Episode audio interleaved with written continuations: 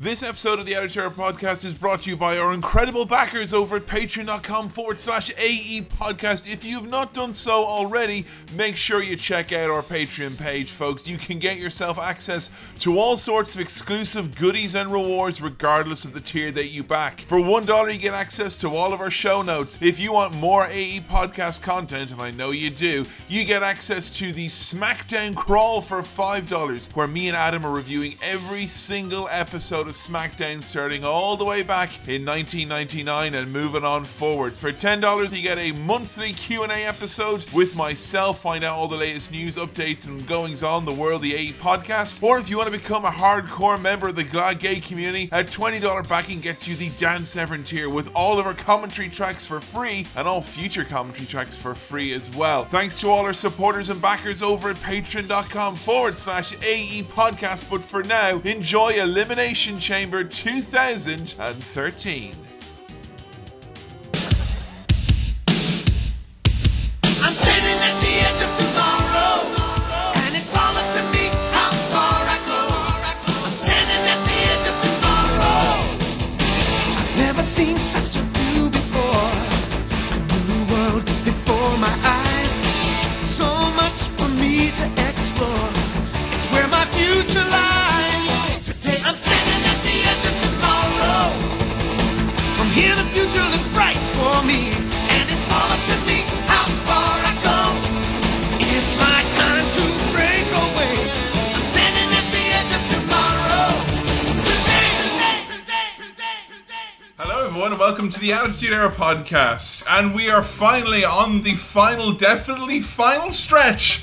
Oh, fucking hell. Of The Rock's return. It's Elimination Chamber 2013. Hello, once again, I'm Cowboy Kevin Mann, joined as I am always in this review of The Rock's return to wrestling. Firstly, to my right, he's been there, he's done that, and he's got nice ham coloured pants on. Adam Ham Coloured Pants Bibelow.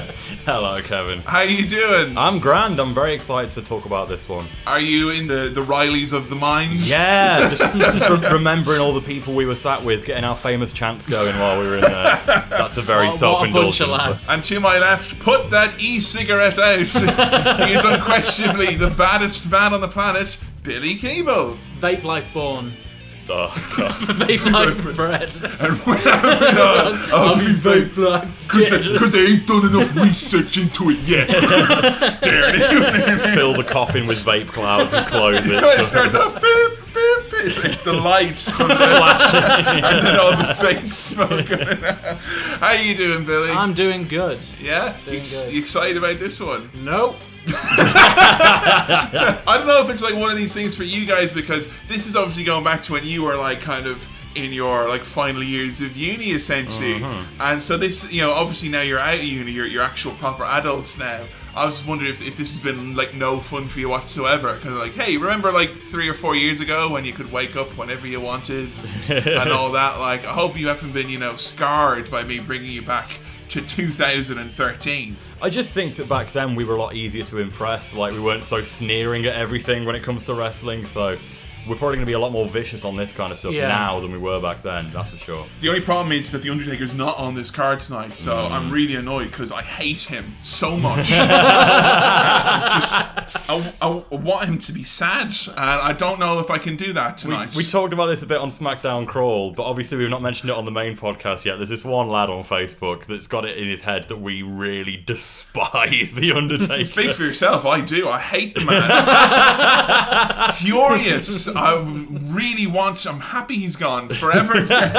so, bit of an interesting one, um, mainly because The Rock is back for another wrestling match, and this is probably one of the quietest ones that he had in his return. So we thought this would be an interesting one to look at. It is Elimination Chamber 2013. The road to WrestleMania is filled with opportunity. But with opportunity, there is always a price to pay. The Elimination Chamber.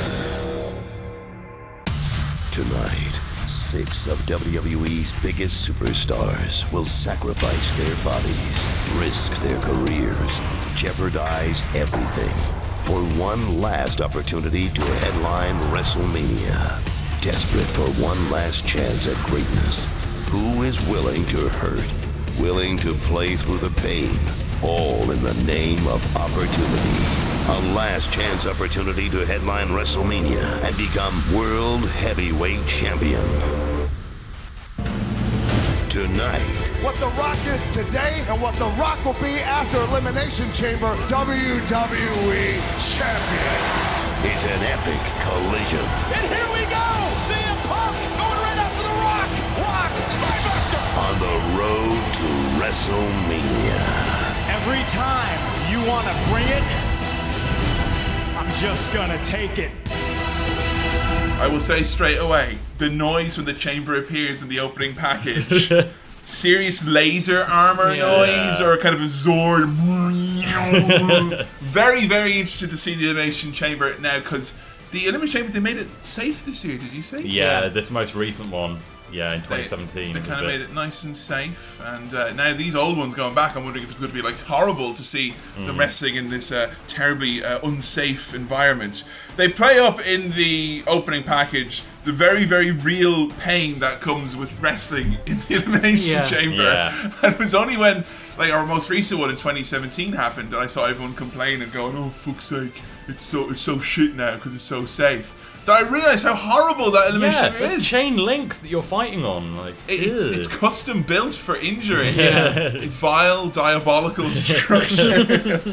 I got all kind of good feelings though when I saw the Shield in this intro package. The storyline tonight is that the Shield, in only their second ever match, if you can fucking believe this, they have put together a dream team to stop the Shield. I don't know if you guys remember, but I was very much of the opinion that yeah, the Shield were gonna lose here. This Of course. is it. Like, mm. This is Vince McMahon's all sorts. Like, they're his three boys. Like, of course they're going to squash the Shield. It's funny we, we see the you know the, the hype up for all this and like seeing you know Sheamus and Ryback and John Cena all there together. Truly, it is 2013 Yeah. wrestling. Yeah, like, very much Heavily. don't worry, Rock. Me, Sheamus, and John Cena, we got it from here.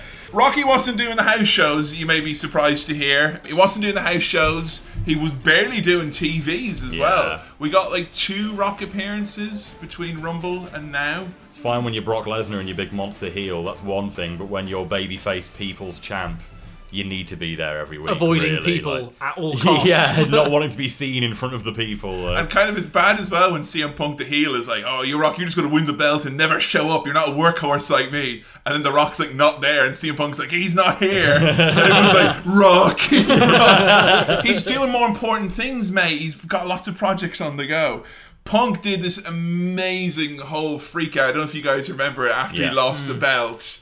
I never lost. yeah, he never lost. That was what he maintained. He took it out on the signs of many children. It's like Mm-hmm. Punk would come out every week on Raw after he lost the belt and just zone in on a child's sign and Yeah. rip it into smithery. It's great because like normally you get a heel do that and it's like that's BS. I never lost. You didn't pin me fair and square or whatever. But Punk is literally like genuinely like, no, I didn't lose. What are you talking about? Like I never lost the championship. Everyone else has gone insane except for me. And what they did to build this up then was Punk stole the belt off The Rock Mm. during one of Rock's very unmemorable, completely forgettable appearances on SmackDown of all places. Mm. Punk managed to uh, get the belt off The Rock, and The Rock's very upset about that. You failed. You couldn't beat The Rock. You couldn't get the job done. So what you should do, you should go home tonight and you should think about what any little spoiled brat punk boy should do. The bottom line is this. This Sunday, Elimination Chamber, you're a spoiled little boy. You're standing in the way of The Rock, who is a steamroller of a man.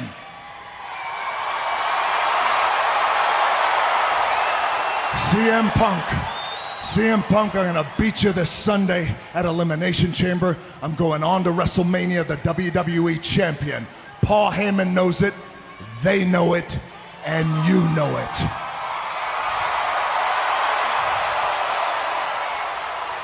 If you smell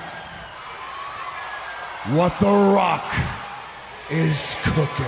But I will say, and we'll talk about it more at WrestleMania, but this Rock is seriously dialed down Yeah. all the fucking way. He's not even like the weird Rock we were complaining about in the Rumble or anything like that. He's just like I don't know. Just It's there. like, it's like that promo at Royal Rumble like took all of his life force. like, he conjured up all that life force to do that pro- that weird fucking promo, and then just just sort of died a little inside. Hey, you never go full Dusty, Daddy. I told you, you never go full Dusty on your first promo.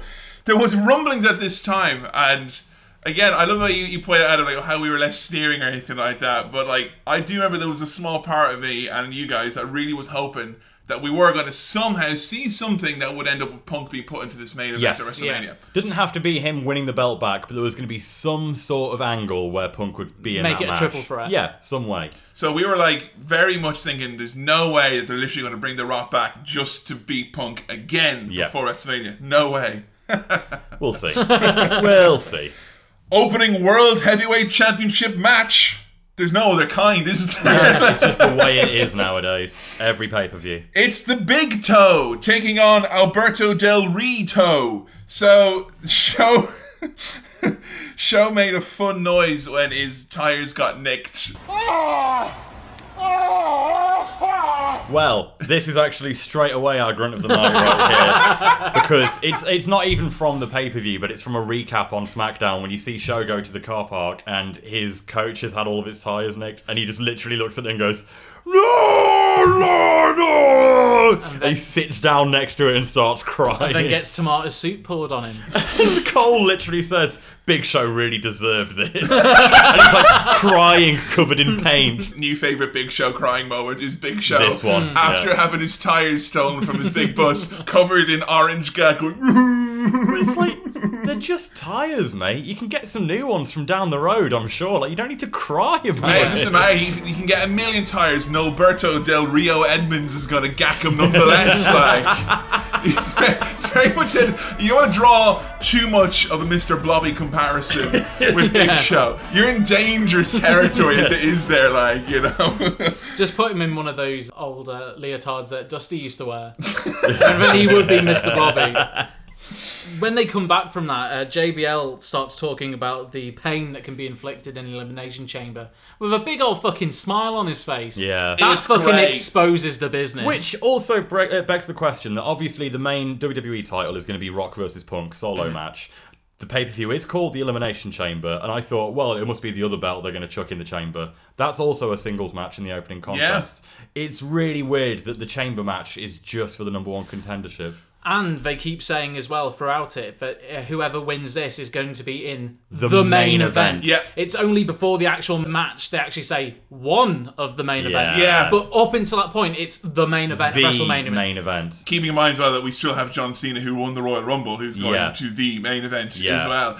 I mean, there's a couple of reasons for that. The first one is this is the first year where they really started pushing the oh, there's three main events. And there was going to be triple, quadruple, even if depending on who's asking. Yeah. It's basically you call it a main event. But as far as I'm concerned, I'm thinking pretty much everyone is concerned, unless it's the last match. You're gonna struggle to convince me it's a main event. Yeah. Unless you do the was it WrestleMania two or three where they had like three cities going on at the same time. You have all the main events at the same time, like Red Button Experience on network. That's the only way you're allowed to do it. And also, though, this is the first year with the Elimination Chamber where, after a long, long time of them doing two Elimination Chambers, they've just decided to do one Elimination Yes. Chamber in a very, very rare moment of restraint being shown by Vince and Co. I will say, though, in keeping in terms of restraint, I do love the story of following up two Last Man Standing matches with the dreaded one on one contest.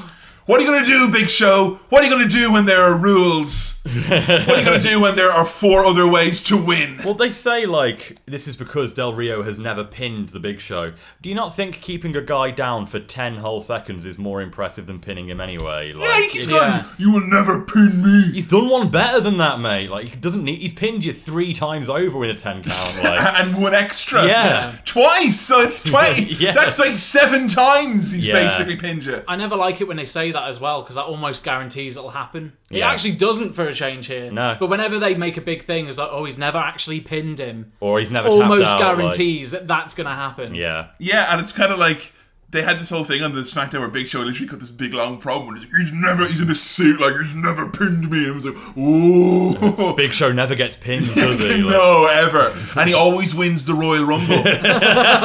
20 years in a row. And rough shot he's ran over the WWE, he has. The show is basically playing the Big Al mean bully. And I will say, I'm quite like. I'm a bit disappointed because like Show was so fucking great in his feud with Mark Henry when we were looking Yes. from the previous year. And this is really when that malaise of Show turning face and heel because they tried to turn him face for WrestleMania after this and then heel again right after. So this is when that real like, hey, have you noticed that Big Show's turned heel 59 million Before it was even a meme, like this is people waking Yeah. up to that fact Yeah. for the first time. It really was doing him damage here. Serious fire from Alberto Del Rio. He's got the crowd firmly behind him, and this is a really, really hot crowd they have here in uh, New Orleans, I believe it is that they're Yeah, in New tonight.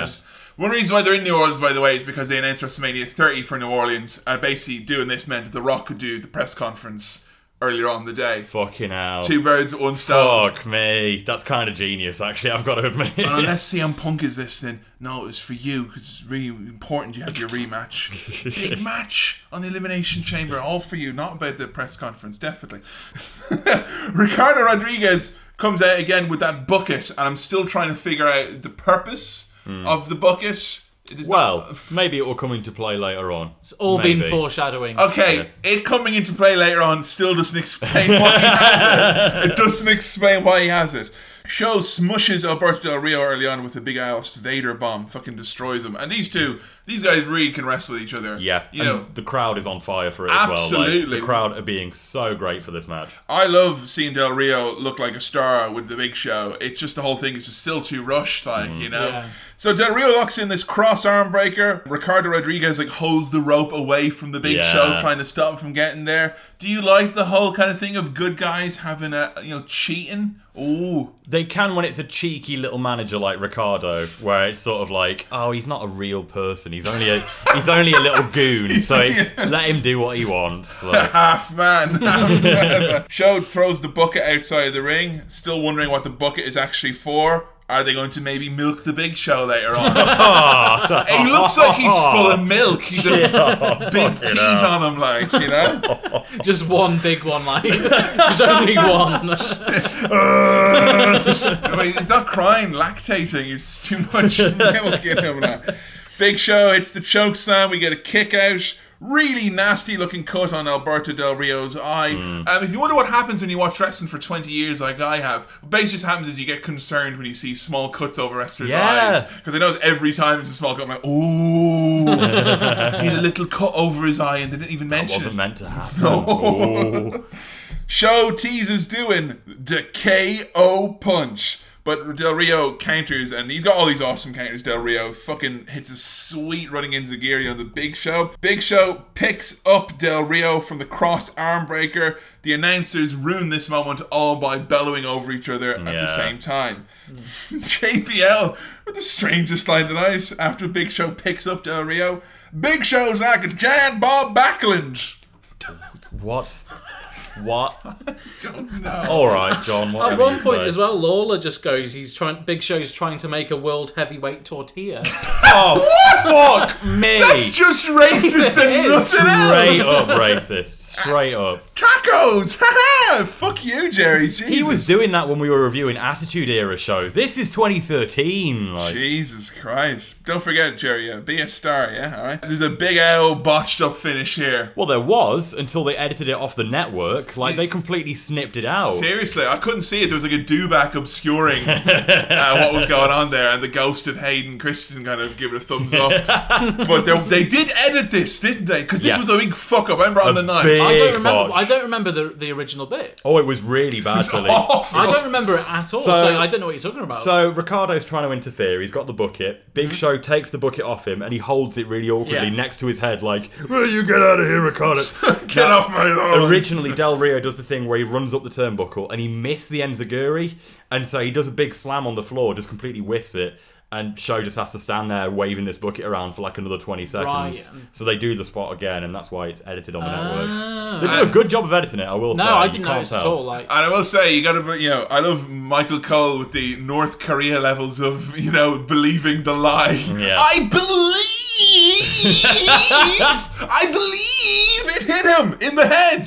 It didn't, Michael. It simply he couldn't hit a fucking camel's arse with a banjo with that fucking shit. He didn't come within an arse's roar of hitting him. I, I did enjoy the dink though. It was a good the dink, sound. It was a good dink. Well, I just love that there's some things that they will go to such lengths to edit out, mm. like that, and then other things. Yeah, so like Jerry's racist jokes. Like, yeah, plus cool. something that we will talk about in our WrestleMania episode, which they neglect to edit out, which I will be talking about. So Hmm. look forward to that. It's just weird. It seems to be a real random ass rule. What gets edited, what doesn't. Because Yeah. there are times where guys look like total jabronis and they keep it all in. And then there's like this. It's like they've literally made the Big Show Yeah. look like he's did it okay. Yeah, and it's not even Hunter or anything. It's Del Rio they're protecting with this edit. So it's like, why are they going to these lengths? Is it because Bucket starts with B and so does Benoit? I think you've cracked this wide open.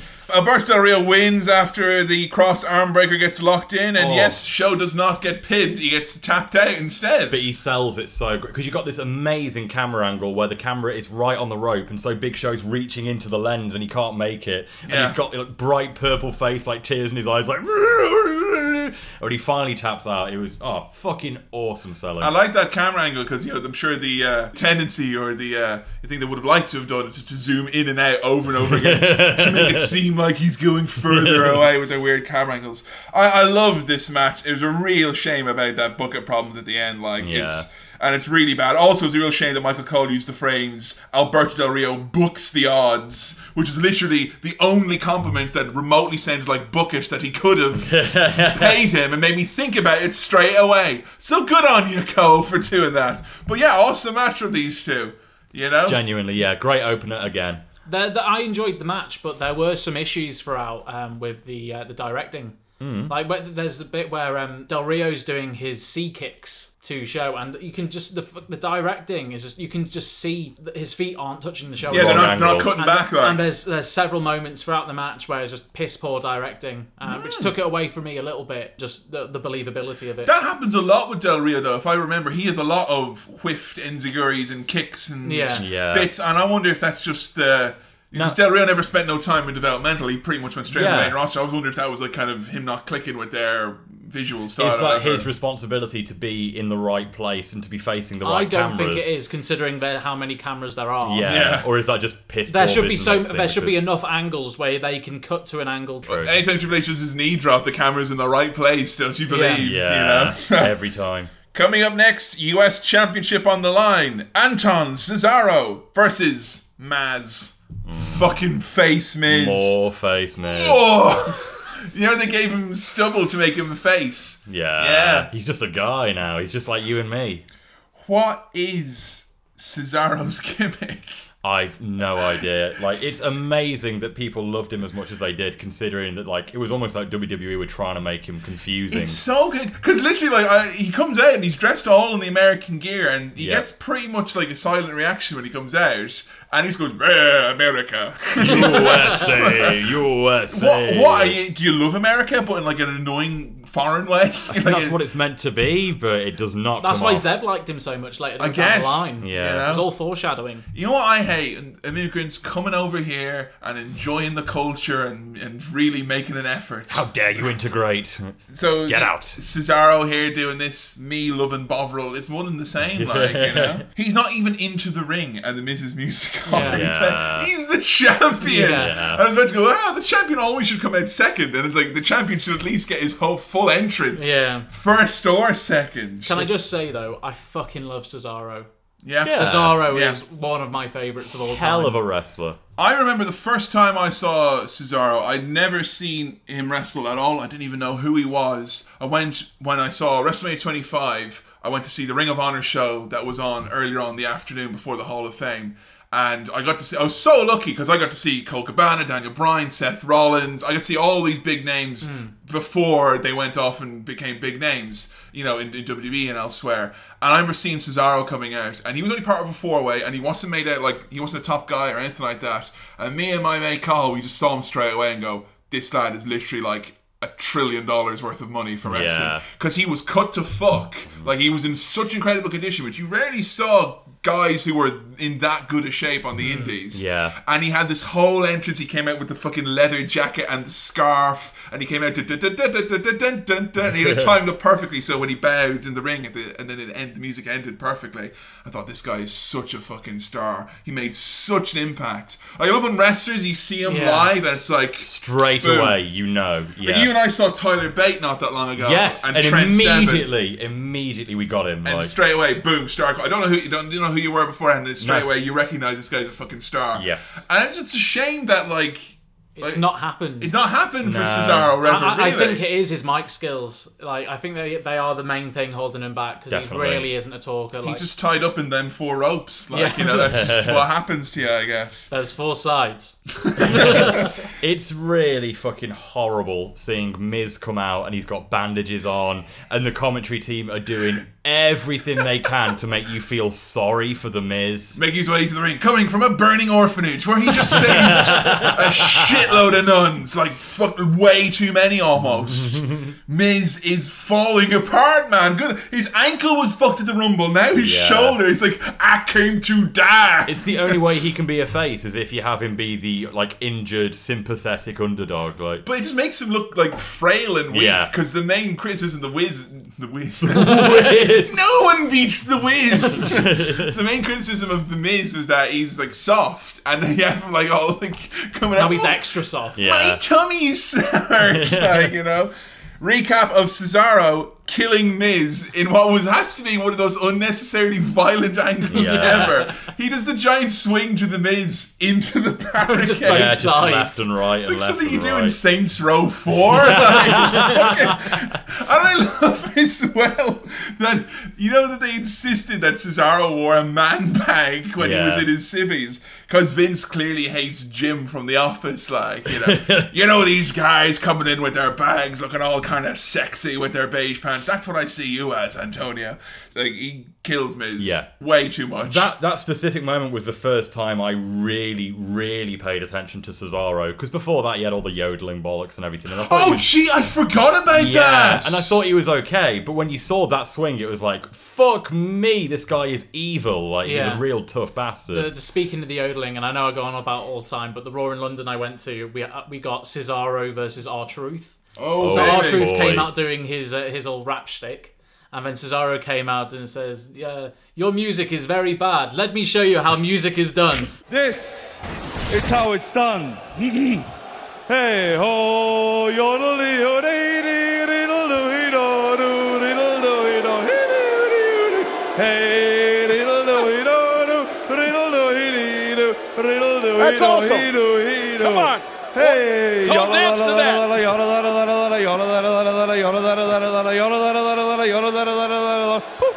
Braden Walker, a riot sign, made me lol big time. Cesaro immediately goes for the arm. Miz with lots of quick roll-ups, etc. I was really surprised to see them actually wrestle a match that was trying to tell a story of like hmm. Yeah. Miz realizes that he's fucked. He's only got this one chance. Have to end it quick. And Miz is legitimately is left-handed, and they have him gimmicked up his left shoulder. So it's actually quite hard for Miz to, to do this because he's doing everything with his non-dominant Yeah. hand. So fair folks to him for for a decent performance here. All that you know taken into consideration. Cesaro catches Miz midair and delivers a fucking sick shoulder breaker. I will never cease to be amazed at how strong Cesaro is. Just Yeah. catching Just people scary strong. Effortlessly strong. Like he makes it look so easy. because he never looks like he's gonna like fucking die doing it. Because No. you see, there guys like Cena who he picks someone up and there's a big vein the size Yeah. of Ireland bulging in his arm. Even like Ryback. Like Ryback Yeah. just looks like he's like struggling at all times. frail whale. But Yeah. like, Cesaro just greatest of ease. Like some of the stuff that we that you see from him in um, Chikara is just insane. The UFO to a huge motherfucker. Like, He's still never not done that in WWE. which No, I don't know. He If never will. will. He never No. will. I don't think.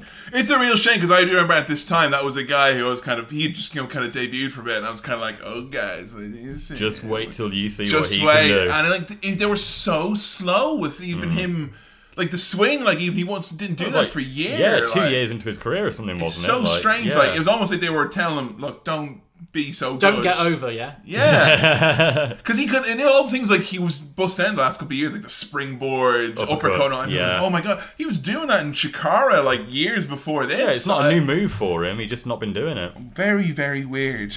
Miz makes his one-armed comeback, and I love like how Cesaro's got this really mean offense. Like every move he does, he keeps like rubbing Miz's shoulder Yeah. or like trapping his arm. Like, and the announcers aren't doing a good enough job of making him out to be this like vicious fucker for doing that. It's just like, oh, you know, poor Miz. They're really an putting him over. He gets caught midair into a fucking arm breaker by Cesaro, who locks in a sick armbar. His lack of knee pads, however, comes back to haunt him as they do a thing out, out by ringside where Miz jumps over the stairs and Cesaro runs straight into them, knee first, and he just goes. That has gotta hurt. Yeah. Oh, fucking You hell. know when it's that noise that it is genuine pain. Yeah. Like when Randy got his ankle rolled over on that table and he was like, like oh, oh.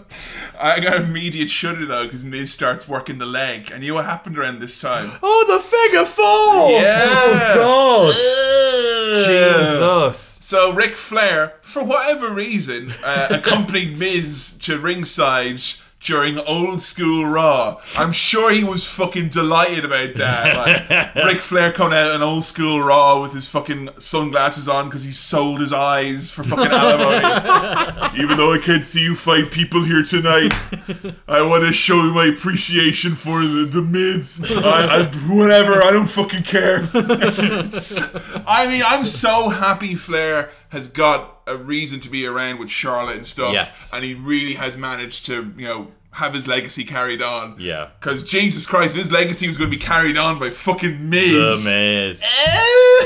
Eh!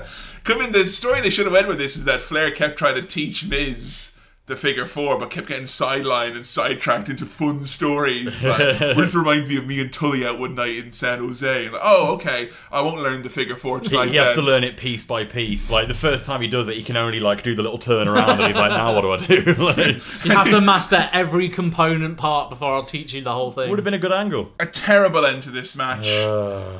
Randomly, Miz is like he's working over Cesaro. He's goes to hit him in the leg, and he does legitimately. It looks like he slips and he knees Cesaro right in the balls. Like Cesaro kind of threw the ref and kind of bumped into Miz. Yeah. Oh, hilarity! And yeah, Cesaro gets hit in the balls, and the ref was like, "Oh, you hit him in the balls, DQ." So Miz is like, "What the hell, man?" Then he kicks him in the balls full force. Yep.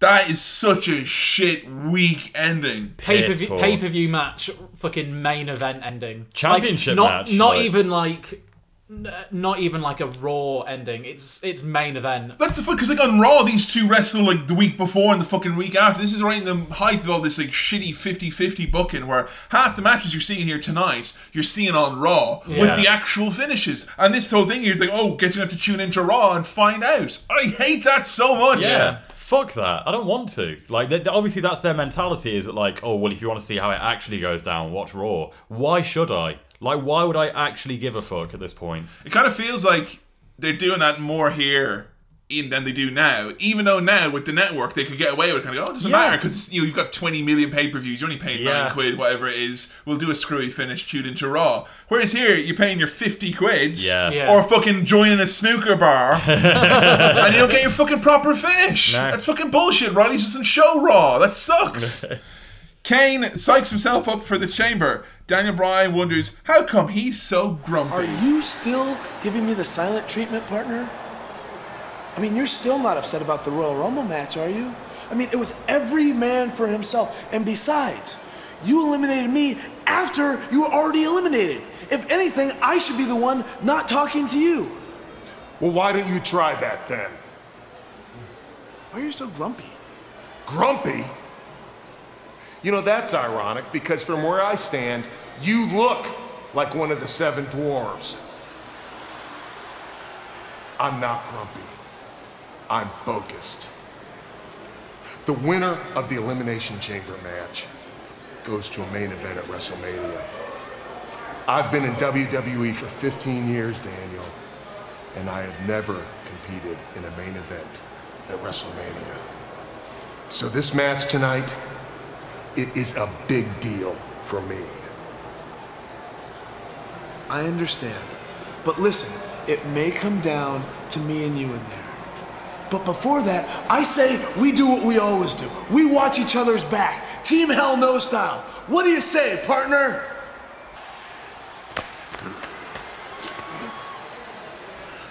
Okay, here's the deal. Okay. You watch my back. Okay. And I'll watch my back too. Okay? I have enjoyed so much with this little rewatch of this time of watching all this Daniel Bryan and Kane Team Mm. LL stuff. It's just so, it's aged so well. Yeah, it it's has. so fucking good. And I never appreciated Kane's role as much as I do now as well. Yeah. His awful delivery is so good. Every time he says anything like, fine, you look after me, and I'll look after me too. Like, it is that proper Dwight Schrute, like, this guy's fucking rubbish, but it's yeah, great. Like, like that's gonna happen. It, it, like whenever Kane speaks, it's, uh, it sounds like that time you slowed down um, Sable. He's doing no Once- yeah, Brian, because once I dance, I never stop. so he says that Bryan is grumpy because he looks like one of the seven dwarfs. and then Kane's like, I'm not grumpy, I'm focused. Which is good because focused was the best of the seven dwarfs. grumpy, sleepy, focused, got shit done, like, you know? He's like, come on, let's go, work. They're hugging out. Oh. Which is lovely. And they agree that they're going to watch Kane's back together. Yeah. Bryan watches back and Kane watches back. They started here, and we might as well say it now because they don't do it. They start here building towards a match, it seems, at WrestleMania between Yes. these two. This started at the Rumble, all throughout the Raws, all throughout the SmackDowns, literally until a week or two before WrestleMania. It seems like they're going with a full on split with these two, Yeah. and then they just don't. Yeah. So it's a bit weird because I feel like we never had the proper, you know, these two split in a in a, in a Yeah. satisfying way. Extreme Rules 2014. I, to be honest, I kind of like that in a way because it does really go without saying that when there's a tag team and they've got over and they've had a good run, especially when it's WrestleMania season, you almost expect like, well, they've got to break up now and have their big match. Yeah, yeah. It's nice to not always have that, like, because really, really, realistically, would it have been a good match? That's it. I just don't know if I want to see like Kane and Daniel Kane Bryan. Bryan, like, um, come on, they're both great, but that wouldn't have been No, worth watching. it wouldn't have been So worth you don't watching. need it. It doesn't have to happen every tag team. Mate, Daniel Bryan jumped off a forklift. Ah. Well, that's where Kane went through a flaming table at the end. That of was it. the same match, yeah. That's right. Unnecessary. So weird. Speaking of weird, this one's going to be fucking weird to talk about. Yep. Elimination Chamber match. Mark Hornery, Chris Jericho, Daniel Bryan, Randy O, Kane, and the All American American from Jack Swagger's America. It's Jack Swagger. Long Island Ice Z himself. Long Island Iced America. WrestleMania, where superstars can solidify their legacies. But to realize this dream, they must go through this structure. The last opportunity to main event WrestleMania. An unpredictable environment, born from shattered bodies and crushed souls. You look on the faces of these superstars, you see fear, trepidation, almost an unknowing of what to expect. Reminding those who enter that men are merely flesh and bones. These men are playing Russian roulette for their careers. A match with survival is just the beginning. Welcome to the belly of the beast. The rules are as follows. Two men will start this match. Four other superstars will be locked in those Lexan chambers. Randomly, the pods will open up, unleashing another victim. In an instant, a one-on-one match can morph into a triple threat match, which can transform into a fatal four-way and spiral into an all-out brawl. Every man for himself inside the chamber. It is all about headlining WrestleMania. You're eliminated via pinfall or submission. The last superstar remaining after all the others have been eliminated will be the winner. And will main event WrestleMania. Six superstars in a relentless battle. What are these men willing to go through the headline WrestleMania? A match that can change course at any time. Only one in six that you're actually going to be able to win that matchup. No one knows what will happen. No one leaves the Elimination Chamber the same. But at this moment, one thing's for sure. The winner of that chamber match will face the world champion in one of the main events at WrestleMania. The Elimination Chamber, in case you're keeping score at home, is born from the crushed bodies and souls of the damned souls who enter it, apparently. It's a bit over the top. Made out of bones. Yeah. And stuff.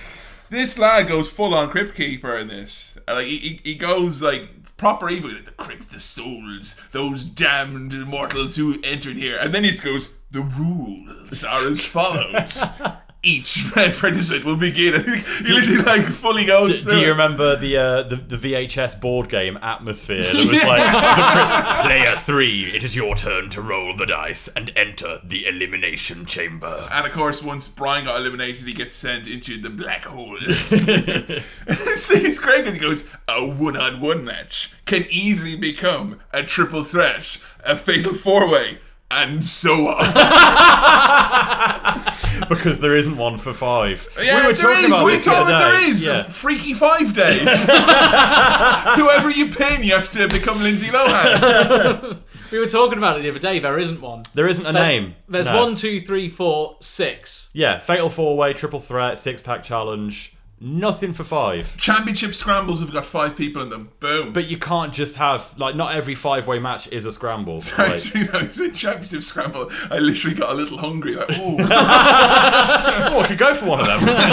Bit of sriracha on it. It's Like, the new Tesco thing. Kevin's championship scramble. pick up your free recipe card. If someone wants to Photoshop that, please do. That is a timely reference. I've been in Tesco's a lot lately. And that is what they're all about at the minute. They've done all the rules um, in a gothic way. And then afterwards, Lilian just repeats all the rules. Yeah. They make it seem way more complicated than it is. So straightforward. It's so yeah. You A new guy comes in every now and then, just pin each other, fucking fight. That's it. Like, come on, Fight until there is one of yours left. easy, easy peasy, mate. And uh, thankfully, they didn't decide to start like making fun of her or like you know like laughing at her like if it was Jeering. Howard or jeering. Yeah. Yeah. I guess they saved that for if she falls over and hurts herself. Ah, guess what? What today? Someone at work hurt themselves.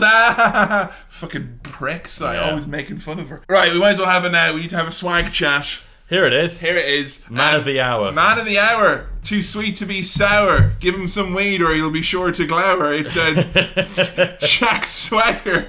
Jack Swagger has only went and got himself a hyper push. Hmm. So last time we saw Jack, He was having his like losing streak, losing to like Brodus and yeah, Mm-hmm. the last time we saw Jack, it was a refocused Jack Swagger heading to the ring after being humiliated by the Muppets. Yeah. So Jack took a bit of a hiatus in storyline. He told Vickie Guerrero, you know, I need to go away. I've been winning in my matches. I'm, I'm out of here. So he went away for like a few months. And this is when Jack was wearing his sweet Street Sharks gear, you know, the blue kind of jagged ones. So he goes away for a few months. And then a couple of weeks before Elimination Chamber, when Booker T, SmackDown General Manager, and Teddy Long were like, okay, we want people to impress us. And then you get to be in the chamber. The chamber, by the way, folks, they changed the entrance like a million billion times with this. Rey Mysterio was meant to be in at one point. He was taken out. Mark Henry was brought in. This changed lots. Yeah, because then Jack Swagger had to beat Triple H in a Buried Alive match. he had to do a Brahma Bull Rope match with The Rock, didn't he? Was yeah, all that was stuff. it. You know. Yeah. So Jack Swagger, he came back, and uh, things were were a little bit different for Jack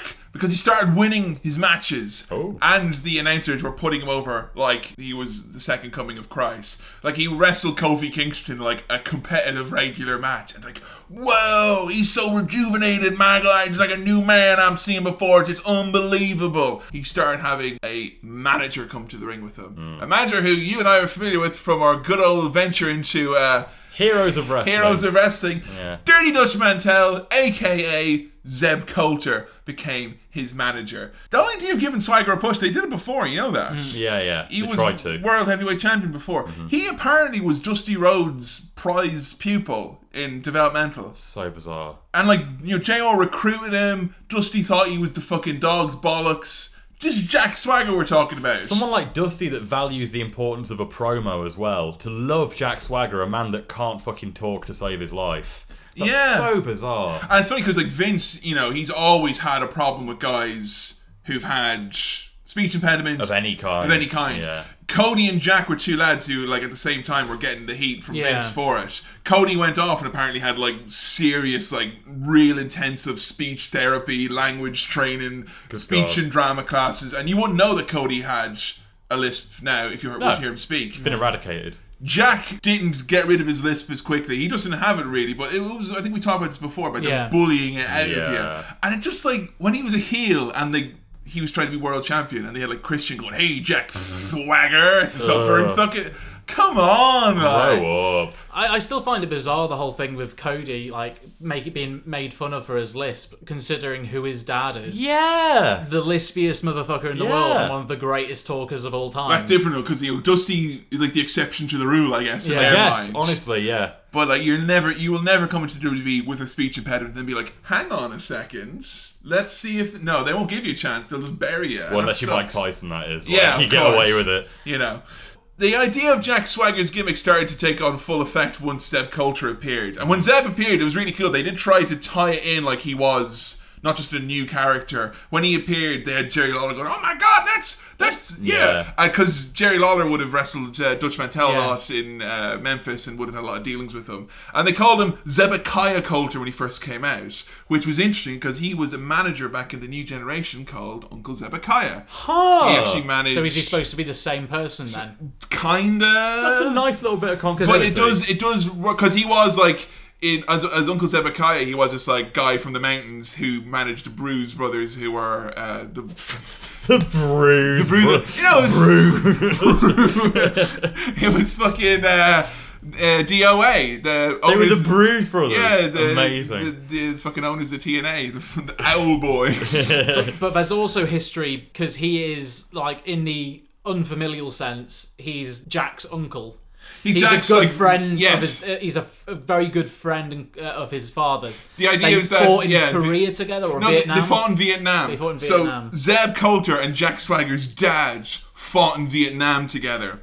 So they had Zeb Colter come out, and I'll tell you straight away. All right, I know this thing went fucking off the rails, and loads of shit happens between now and the end of this. But when this first started, I was so fucking intrigued because you had Dutch Mantel, who's someone I've always loved. I think he's one of the most fascinating minds in wrestling, and he had been through a real shit go of it. Like he had been kicked out of TNA. He got blamed for a load of shit that he didn't do. His daughter died as well, didn't she? His daughter died in the most tragic circumstances. It was like a random hit and run. Like Ah. a dude like just ran her over, kept driving, and he got the law changed though. Yeah, he got the law changed. He went to con- he like Zeb Colter, Dutch Mantel in Congress, like talking to fucking Congress, That's changing amazing. the law. It's fucking incredible. And Yeah. like one thing I always thought was so nice about this is that you can tell from when you see Zeb here that he's not like he's looking fairly rough, like he's been through some fucking shit. But it was so nice that this really did rejuvenate him and gave him a chance to be part of the wrestling world again and introduced him to a whole new, you know, era and all Yeah. that. That's great.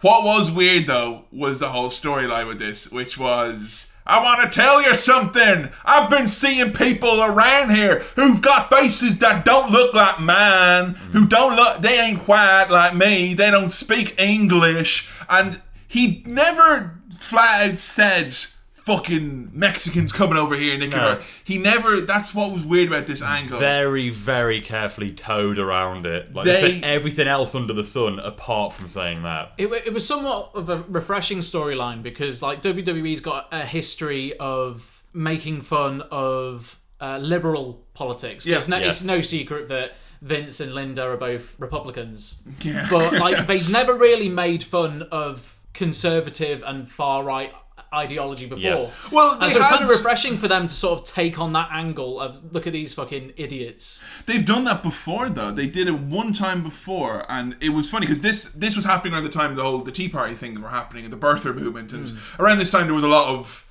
there was a lot of wackiness, let's just say, on the right hand side of American politics. But they did this before, very similar with JBL's character when he first debuted in like 2004. It was the height of everyone hating George Bush after him being Mm. re-elected and all that.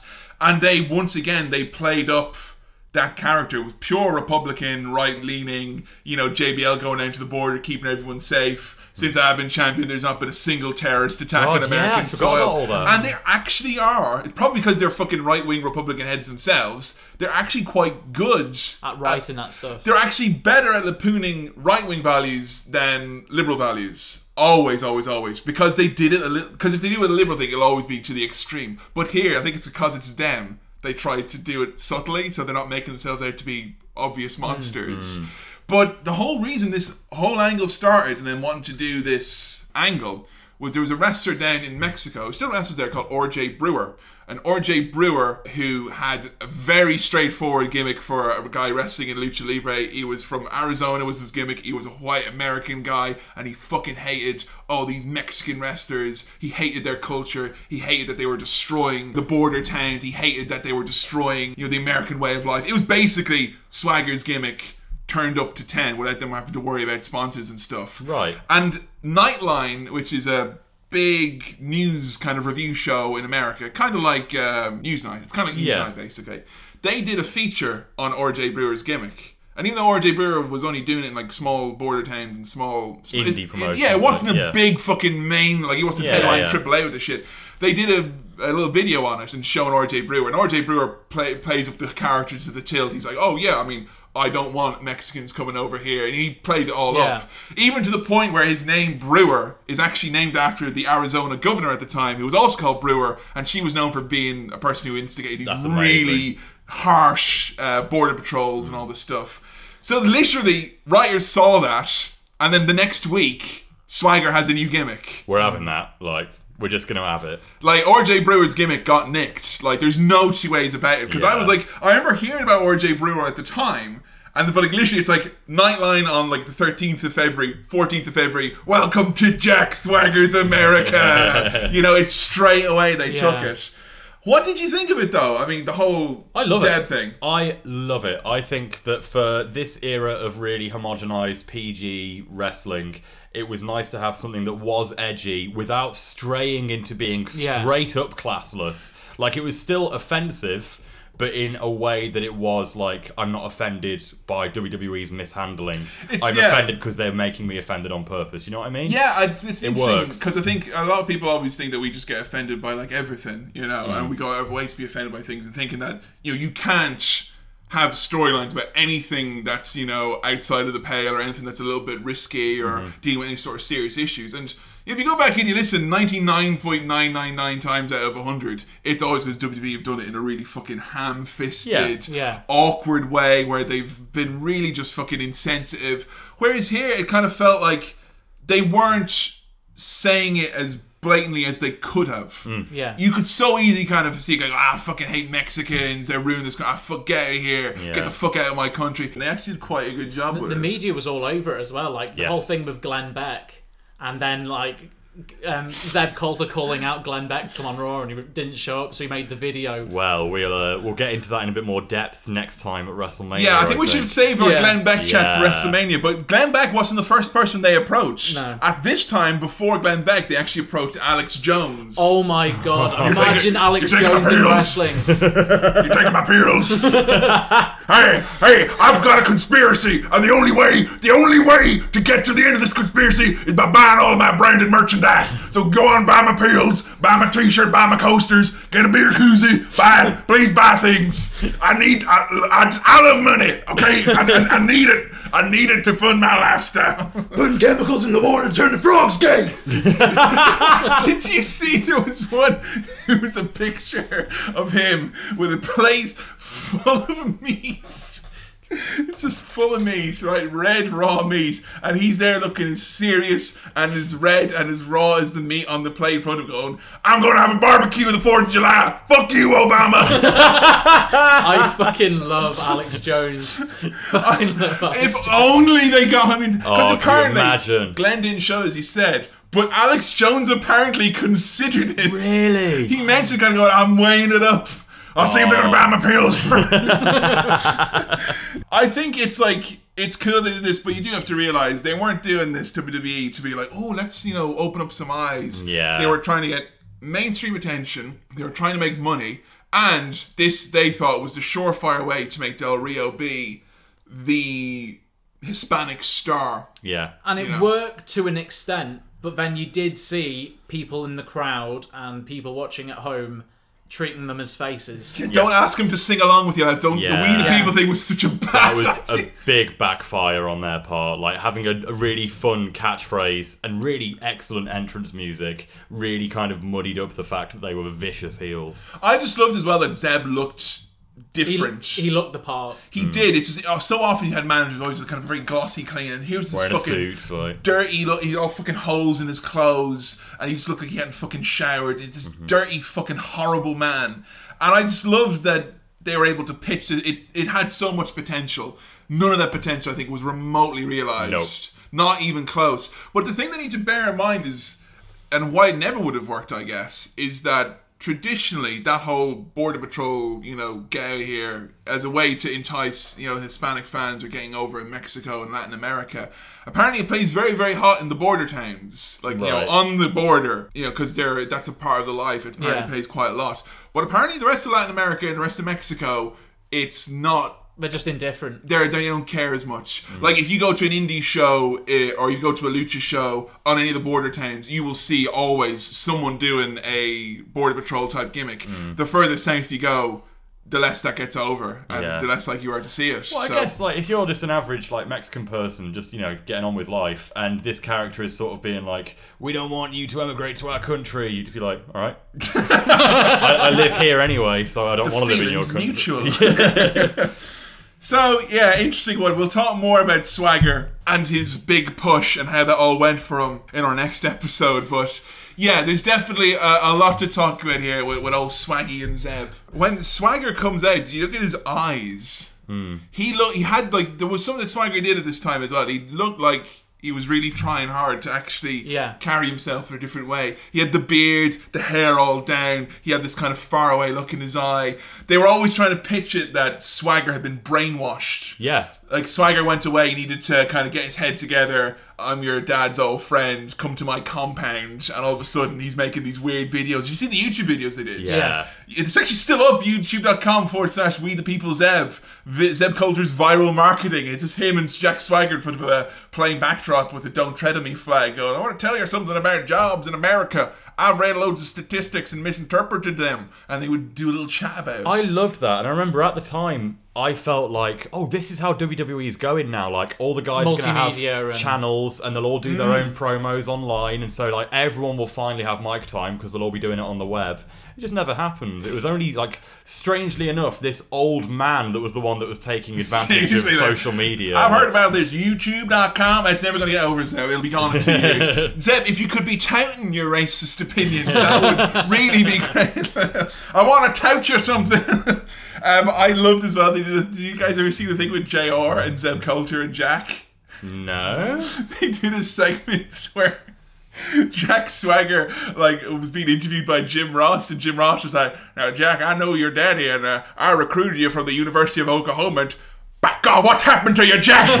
Don't you see that this man has brainwashed me? And then he tried to like you know uh, save him from the, the cult of Colter, and Swagger was having none of it. Like, it poor old Jim Ross, like, what's happened to you, man? Don't you see you're racist? Get off that brat bar! No, Jack. Zeb has his promo, chats Tommy Jefferson and the Louisiana Purchase. I was a big fan of this because I, I you don't know about me, a little known Kevin fact. I love American history. Yeah. Fucking love American history. And you know what I did after this? I looked up and I watched a, a video about the Louisiana Purchase and I learned something new. It was great. Thank you, Zeb Colter. He's the real hero of wrestling, isn't he? Really? We the people, am I right? we the people who now know more about the rich background of American history. I do love going along with the whole brainwash gimmick that when Zeb finished talking, Jack, the because I always remember it as being like, we the people. Yeah. But instead he's like, we the people! Just scream. We the people! Like just over and over. Do you like as well that Zeb used the face down in the muck when talking about being in the This country's on its ass, man. Alberto Del Rio? Laugh does not stop and start at your fucking convenience. um, Jack Swagger's America sounds like an interesting place. Let's just say Kane coming out. He's a tag team champion. Has he got a belt? Nope. Nope. Of course not. Why would they have that? JBL as well when Chris Jericho coming out. Chris Jericho's beating the lacks of The Undertaker, Triple H, and unfortunately, me. So that's good putting himself over there in that nice top category. Um, I like when Henry comes out. Cole, with 100% sincerity, says, I'm really looking forward to seeing how Mark Henry's going to fit in that pod. like, just thinking aloud. I thought it was really great to see Daniel Bryan and Chris Jericho starting things off. yes, great choice. Bryan's first match in NXT and WWE was against Chris Jericho, and these two really just fucking like butter. These guys could work so smooth. 100% mat wrestling, I fucking adore it.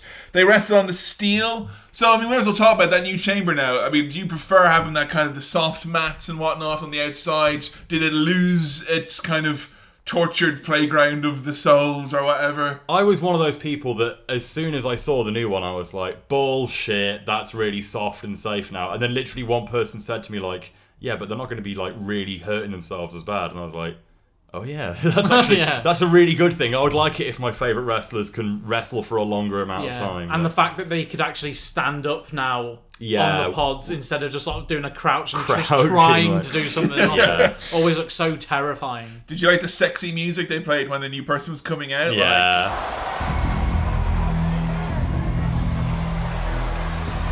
who's coming out and what are they wearing? You know, very, very alluring indeed. I will say, when Swagger came out, he did look like buff, evil Sam Chaplin there for a moment with, the, with the blonde going on there. He clears house, he gets puts over so fucking strong. Yeah. What they kept saying as well, like it was. The whole gimmick with Swagger was that they were saying he's impressive, and that's why he got in the chamber because he impressed the general managers, and he's so impressive. I'll tell you one thing that's impressive from Swaggy here: the fucking grunts. Oh yeah. Oh my god! Noisy boy. Unbelievable. Grunts and bumps. The amount of times throughout this match that Swagger takes a fucking horrific looking bump hmm. onto the steel. It's incredible And how goes, much he's doing it. Yeah. Grumps. Grumps.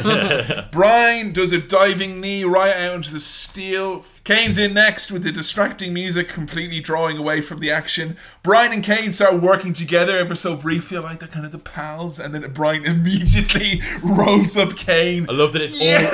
al- it's always him. He's always the one that's like, we've, Yeah. got, we've got to stick together. And then he always, the second he gets a chance, he fucks Kane over. W- Once again, to draw attention to Sam Chaplin uh, from Cinema Swirl, but he's just like the guy on The Chase. we'll, we'll split the money, yeah? Daniel Bryan has stolen the money. Yes! what a year Bryan has had. Yeah. Yeah. His character has been through so many different turns. Like, it's fucking lovely. Like his character from Elimination Chamber 2012, and they're like, they bring up, like, oh, he was defending the World Championship in the Chamber last year, and he went from that to being, you know, the guy who lost in 18 seconds to being that really aggressive, vicious, evil Daniel Bryan he was briefly, mm. and then to be the complete comedy and. Anger management. and then the following year, where he is at that point. Yeah. Honestly, that yeah, that two year period is a very interesting look at like how one character can go through so much in such a short time. Absolutely, and as well, it's it's so interesting to see that when you see like you know Randy comes out next, and look Randy Orton, like where is he from this time last Yeah. year? Identical, and this time the Exactly the year after it. You know, he, it's really nice when you see a big featured player have a huge change in his character, and it works. It's not kind of like forced or anything like that. Randy clears house and does lots of silly faces as he DDTs Kane onto the steel and kills himself as well. That was a real ho ho ah. Dual superplexes to D. Bryan and Jack Swagger. Everybody is down, and as you see Mark Henry just seething as Yeah. the timer's going down, he comes out and he fucking kills everyone. Love it. Love, Love it, love Mark it. Henry. I had in my head that Henry, once he had his injury and he came back, that was it, game over. Mm. Mm. But here he looks strong. WrestleMania, he's got a good outing, and you know what comes the summer after this? We got Pink Blazer. yeah. You know? So you got that salmon blazer Mark Henry took forward to. What a, he- him as well, two years. I know, Yeah. yeah. What a fucking go of it. Just getting a second wind. We It's get a, great. we get a great line from commentary. Mark Henry is the poster boy for annihilation. Annihilation, the new energy drink from Rockstar Energy. Randy gets tossed through the pod by Mark Henry. Kane gets caught off the top rope and also eats the world's strongest slam, and he gets eliminated. Mm. Fucking hell! Yeah. I love this. Swagger and Y2J double suplex Mark onto the steel. That looks so fucking sore. I thought Henry was going to go through it. Y2J goes for the Lionsault. Mark catches him on the ropes and screams, That's what I do! That is such a great catchphrase. Yeah. It's too good. That's what I do. Fucking brilliant. I like there's so few catchphrases where guys have where it seems to come just naturally out of him saying it when he's like Suplex City was like that as well. He just said it when he was kicking ass. That's what I fucking love. I love when it's like an action line where it's like I'm in the middle of doing something kick ass and just mm. Boom, throw away a line like, you know? I told you not to piss me off. Like kind of thing, you mean? I was thinking more of a want to grow a herb garden. Here's a couple of acres, like you know, and then give it a big kick or something. You know, knock knock, who's there? Braden Walker. I'm gonna knock your lights out. and he's saying that as he's putting him in a boring submission. Press slam to Y2J back into the ring, and we do like the three on one to get him out of the ring. Yeah. Big boot from Swagger, Codebreaker, or KO with a. Of course, it's the double super secret special RKO because it's an RKO where Randy goes. Beforehand. now, there's many layers to the RKO. If it's out of nowhere, it's obviously got a top tier. But if he goes a little clap beforehand and kind of pivots, Yeah. then you know it's got extra mustard on it. Fucking love, love uh, Henry here getting the three on one to be eliminated. Yeah. Comes back and he kills everyone, Yeah. including the referees. What he does. Fucking love Mark.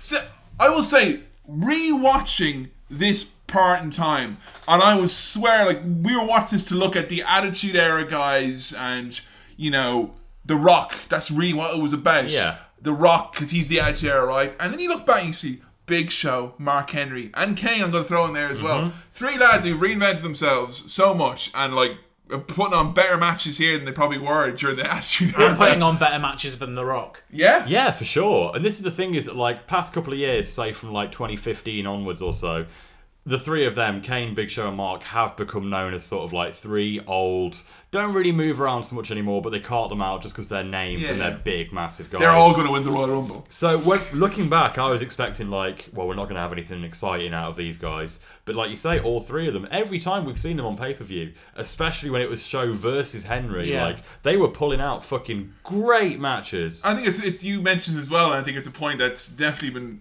proven more so the more of these episodes that we've done. Which is here's someone who's going back and say, like, oh, The Rock, you know, The Rock's hmm. come back, and you turn on, and you see Big Show in this kick-ass match, Yeah. or Mark Henry being a total badass, or Kane kicking ass and do some really entertaining with Bryan. You're gonna stick around, like Yeah. These guys and the Shield, I think, probably did a lot more to bring people back in than probably The Rock ever did. Yeah, because they'll still be there tomorrow. Yeah, exactly. Like, to keep them there, even at Yeah. Least. So Teddy Long comes out in a suit that is both too big and too blue. Serious big blue suit from him there. And he escorts Mark Henry away after he has laid everyone out. Randy and Jericho put on a fucking clinic here. Fucking brilliant. Swagger and Jericho trade some submission moves. Randy breaks it up. Why? Yeah. what's that about? And then JBL is like, uh, it can be about pride. Pride. Oh, fucking stupid. Oh, then we get the ultimate, ultimate RKO, but he doesn't hit it. Because if he hit it, probably would have killed him. Because not only did he do the clap and do the pose, and do the clap, he pointed to the WrestleMania sign. He went, Oh. Set up, clap, point, oh. If he hit that, he may have killed the man.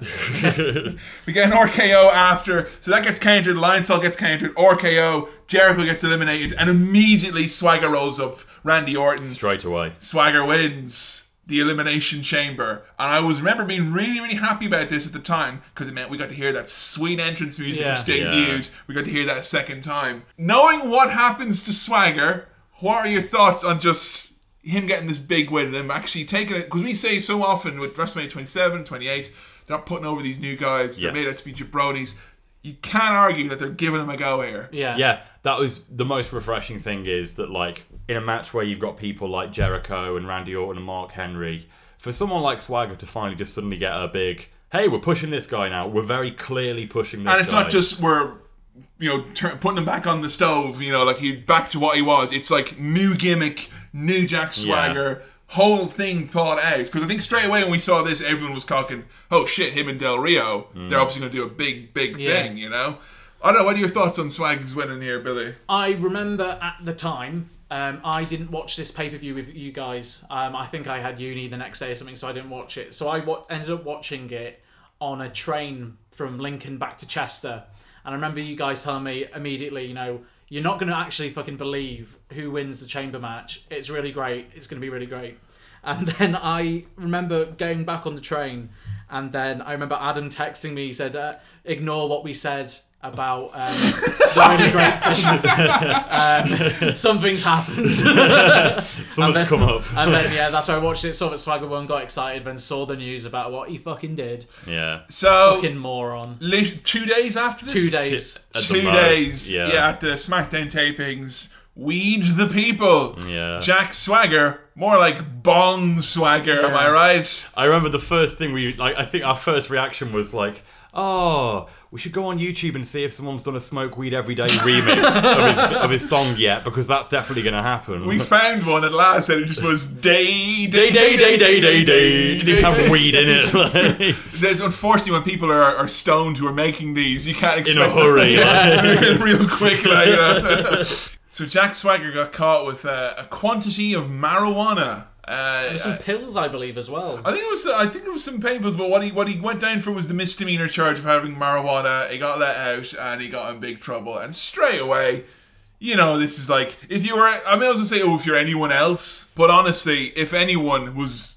plucked from obscurity, given a big gimmick, Yeah. big push, and was fucking pulled over straight away and fought with a big bag of weed on him. This was, I mean, you know, you knew straight away, and that's what kind of hurt this was that literally within two days of this, it's like, okay, he's losing. Yeah, Yeah. Billy Gunned it. Straight away. Like, yeah, there's no way. Not Like, even like Billy Gunn was just like he didn't have what it takes to pull it off. We don't know if Jack Swagger had what it took because we never get to find Because out. he never recovered like- from it. like No. Jack Swagger is a great wrestler. He like is. technically speaking, like because you see him in the ring with the right opponent, and when he gets the right chance, because he, he's, he's literally a guy who only ever got fucking five or seven minute matches. Yeah. But you ever see a chance where he actually got to go, like him and Sami Zayn down NXT? You ever see mm. those Yeah, guys wrestle? yeah. Holy shit, that guy can fucking go. So it was a real shame that like literally it's like yes, exciting new angle.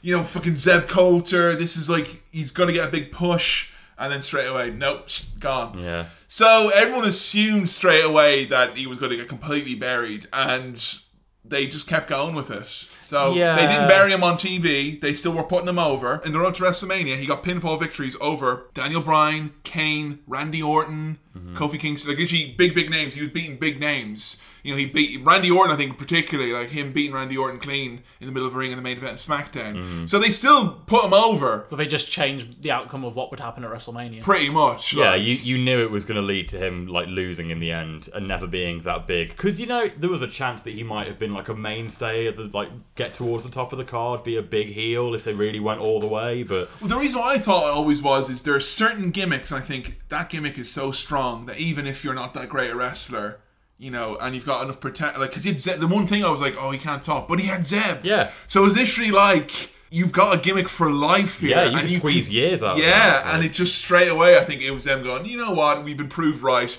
Don't fucking try ever. yeah, you can't trust them these young ones. Chamber itself, I really liked that match. I thought it was really, really good. Really good pacing. I liked seeing the kind of the real mat wrestling at the start. I liked seeing Mark Henry look like a total monster. I mm-hmm. liked seeing Jericho and Randy put on a clinic at the end, and I just loved that finish. I loved how Yeah. shocking it was. I loved like Swagger. Swagger didn't look shot; he just looked vindicated, and Zeb was like grabbing, and going yes. So now we're in Jack Swagger's America, where pot is legalized in all 50 states. Coming up next, The Shield taking on a team that I've christened PlayStation All Stars. Yeah, they're all there. Yeah, they're all big. Yeah, it's okay technically, but I don't want to fucking sim- play that. I don't want to fucking play that. PlayStation All Stars. Dean Ambrose, Seth Rollins. Roman Reigns, welcome to the Shield of Justice. We're about principle. We're about honor. We fight for justice. We didn't just talk about injustice. Sheamus, You like to fight for fun, eh, fella? Welcome to consequences. Welcome to payback. Welcome back to reality, Ryback. John Cena, in your world, there are no consequences. You can do or say whatever you want. That's not the world we live in. That's what we call the John Cena problem. That's why we don't like you, John. You will believe in the shield. Triple powerbomb to Cena. Believe in the shield. Sheamus, Ryback, and John Cena.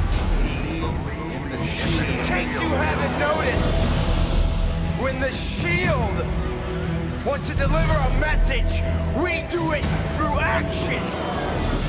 If you want us, come and get us. Wait, whoa, whoa, whoa, whoa, whoa, whoa, whoa. This is not good. No, not at all. What is we go? It's Cena and Ryback and Sheamus. A page out of the, out of the Shield's playbook. This Sunday is a day I've waited a long time for. It is the day I will feast on the shield. The shield meets the sword. Justice meets the law. All we've been hearing these fellas is believe in the shield. Well, I'll tell you what I believe. It's gonna be an all-out war. That is Ryback. He is Sheamus. I am John Cena. You want some? Come get some. Let's chat the Shield. We love the Shield. We didn't get a Yeah. chance to talk about them properly. Hmm. The Shield literally saved wrestling in my mind. I think the Shield are the reason why the three of us are still here talking about wrestling. Hmm. literally no doubt in, in the way we talked about CM Punk being what brought me back to wrestling The Rock beating CM Punk would have been enough to push me away from wrestling again and put me off it if it wasn't for the Shield being around. Same. There was enough good stuff with the Shield that I felt like I could put up with. The main event, like yeah, It was because they had like all the th- the three component styles of wrestling that Mhm. we enjoy. You had Ambrose being the brawler, you had Seth with the technical and high flying, and you had Roman being the absolute monster. Do you remember how much we all, and not just us, but everyone, the wrestling community, used to fucking love Roman? Absolutely. we, He was we well used to love protected. Roman. You did this. Listen, I'm pointing at these two fuckers and you at home as well. You did this.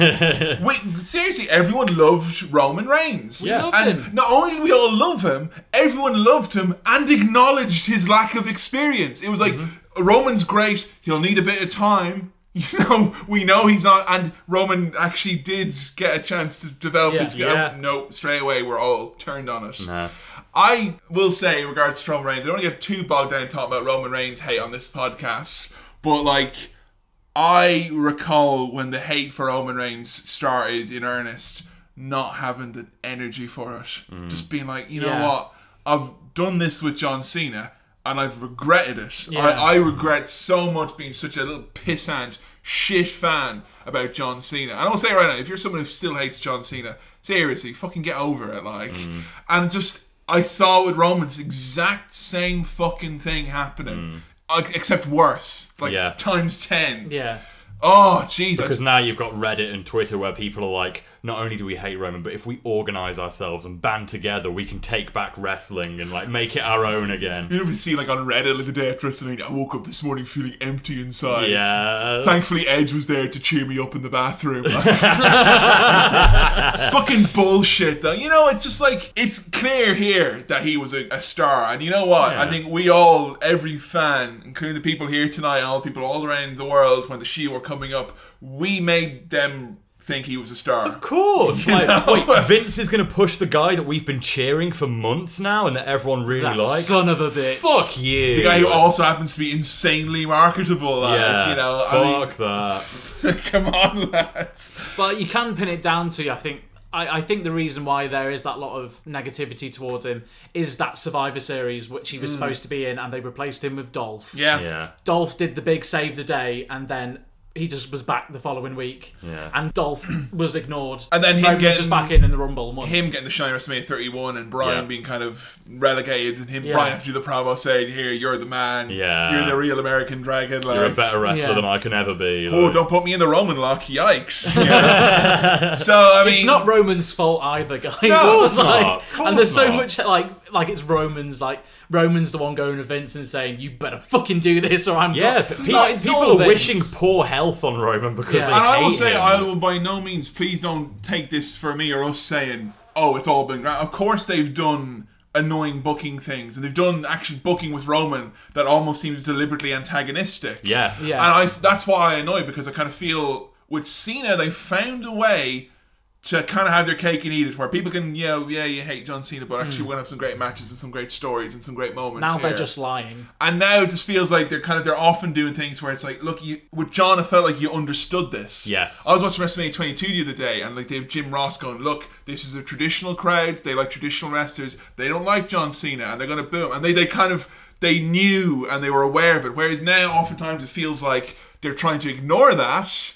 They're literally like, listen to everyone cheering for Roman Reigns really loud. and then it's kind of it feels I think the fans then at home are taking it as him like really like they're being antagonized and it makes it worse insulting, yeah, like, it yeah. is I can see why people who hate Roman are probably never going to like Roman Mm. uh, it just feels like I don't know I was one of those one. I didn't have those years of hating John Cena that you had. So when the Roman Reigns hate came around, I was all aboard that train. Like I was full on like fuck this motherfucker. Like I was one of those people that would waste energy getting really upset about Roman Reigns. And it's not anything to do with Roman Reigns because it is just it's WWE. Like they could do it with anyone. If they booked, say, someone like Braun Strowman in the way they were booking Roman Reigns and doing the whole lying about the way the fans are reacting, that's the really antagonistic mm. part. Not who it is they've chosen. It's the way that they're responding to his reaction. because it's not as if the man I mean Roman's actually having better matches now than John had John Cena had at that point in his Yeah, career yeah. because He's Cena great. Roman Reigns is great now. Like he's really picked himself up. he had an awesome match with the Big Show Yeah, you know Yeah, he did. Believe it or he not. did. John Cena had a fucking 400 bites of that cherry and he never fucking managed it. Like, so, I mean, I think for us, me and you, Adam, I know that we definitely gravitated to Dean Ambrose quite quickly. Yes. What is about Dirty Dean that you love so much? Um, it's the really scummy kind of again because it was the PG homogenized. Everyone's a, a white chipper or a vicious heel, whereas Dean was sort of like that really scabby boy from across the tracks. He's got a bit of like of a, a sort of a nice charm to him, but when he's wrestling, he'll be pulling big silly faces and going. Blah, blah, blah, blah. He doesn't feel yeah. like he works there. It feels like he's just wa- wandered in. Genuinely, yeah, he's not the WWE's look. Yeah, it feels like he's not read the, the manual. Like, Yeah. you know, he's just doing it his way. Like, you know, it's your cool older, bro- older brother who's grabbed the controller and is playing things his way on, on N64. I loved how Dean kind of managed to channel the likes of Terry Funk and Mm-hmm. whatnot in the fact that his selling was not your typical, like, or just lying still. He would go, "Bleh," like, eyes bug out, tongue flailing Spine around freaking out, like and yeah. just like weird things like he would kind of as a heel he would like shuck and jive a little bit he Mm-hmm. did weird moves like weird submission holds he did palm strikes and front drop kicks he wasn't like a typical brawler even like he had his own way of doing things Yeah. Seth Rollins though out of the three of them he was always the guy at, at the start I remember thinking because I remember watching the original NXT and not thinking much of Seth at all Mm. Yeah, very much a, a future endeavoured, a few years down the line sort of person, Rollins. He got booed so much when I saw them at Ring of Honor. Uh, Really? Seth Rollins, when he was Tyler Black at Ring of Honor, everyone hated him. And it wasn't like a, he's a heel. He was the blue chipper, the young guy. Cornette loved him. He put him on his pedestal. He said, this guy is going to be like a next top guy. And as soon as the fans got a whiff of this guy being uh, you know anointed in any way, straight away they all they booed the shit out of him. So when I saw Seth even though he's doing all this really cool shit, he had all these little taunts and all that shit, and his nose was a lot different. And he got booed mercilessly. And I remember thinking, ah, there isn't much to this guy at all. Thought he was a bit. Like, out of the three of them, he felt like the guy playing tough guy the most. Yeah. You know, when they would pick up the camera from backstage, going, I'm Seth Rollins, and Yeah. fuck you. But when Seth had his heel turn, I just thought, there's a star. A Yeah. super duper duper star. I think he's my favorite of the three now. Seth. to I would have to say, as an all-rounder, I can do all the different components of wrestling. I'd say Seth is the Yeah. strongest. Dean's in-ring work is good. His mic work is the reason why everyone loves Dean. I Yeah. think. Whereas Seth can do it all. He has got literally all the skills. He can do a fucking Phoenix Splash if he wants to. Yeah. like, he's amazing. And it's funny as well, looking at this this match here, you can almost tell that they knew that these three lads were all going to have big futures ahead of them. And it's funny because like at the time, no one was saying that. It was it was kind of like oh, you know, they're just brought in. It's kind of. But when they're being positioned against these big teams, and this is like a huge fucking match for these guys, and the way they're positioned against them, the way they're treated, compare that to the Nexus, whatever, you know these guys are going to Yeah, absolutely. I'm put over. dying for the day, and it probably won't happen because the three of them have got long futures ahead of them with the company. But one day, when one of them's left the company and they can talk more openly about backstage, because everyone knows apparently the Shield always put up a lot of defense and would always fight for their position on Mm. the card, and they fought for the way they were booked. But you never get any specific details on like. What did they like? What lengths did they go to to stay protected? Like, Yeah. was it just because of them that they never got squashed? That was it just them making? Or did sure they have people? was there people them? defending them? Like, I really want to know more about that. I've always wanted to know like how much Triple H because this is like these are developmental. This one just around the time Triple H has taken reins Yeah. developmental. If he actually had much of a, a stroke in that I'd love to know. I like as well with the Shield that they did have their story, and that was that they had principles. They were about justice. They were about honor. They weren't like the rest of the members of the roster. They would talk through finding the video camera backstage. They'd mhm. pick it up and they would do their shit, and that was it. This is only their second match. Yeah. Yeah.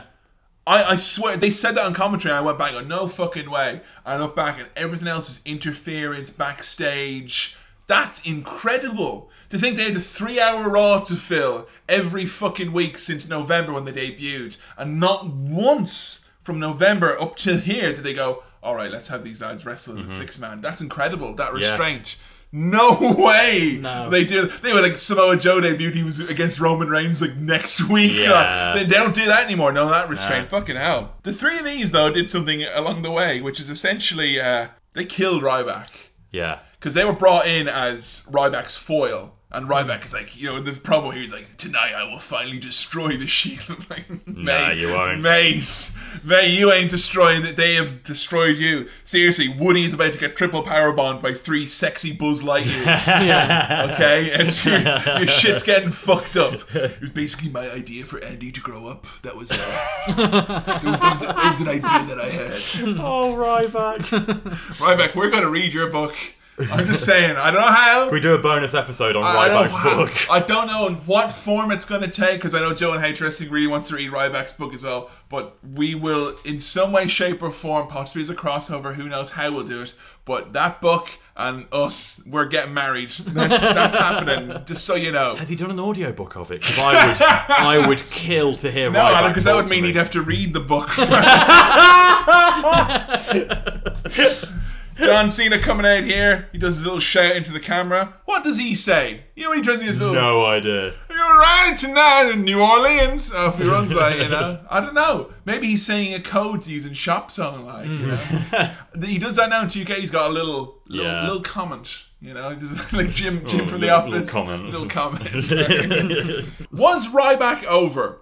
Or was his fun chant over? That's it. That's it. That's definitely it.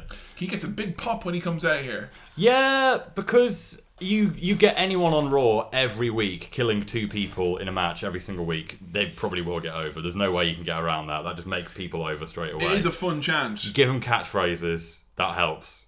And Like- Ryback, we always said was like a guy who was just more catchphrase and gimmick than man with his aura glows, feed Yeah. me more unlimited Built energy. from Sin City. Yeah, like, just yeah. trying too hard. Energy drink leotard. you know. Yeah, he had everything. Let the gimmicks breathe. Like, It was like, you know? yeah, because like, like I say, squashing people week after week, that's going to help you get over. Catchphrases, that'll help you get over. A cool ring gear, that'll help you get over. Like, too many of those things, and it becomes this noisy mess of a wrestler. And But I just think with that chant being as over as it was, and it was over, people love doing it.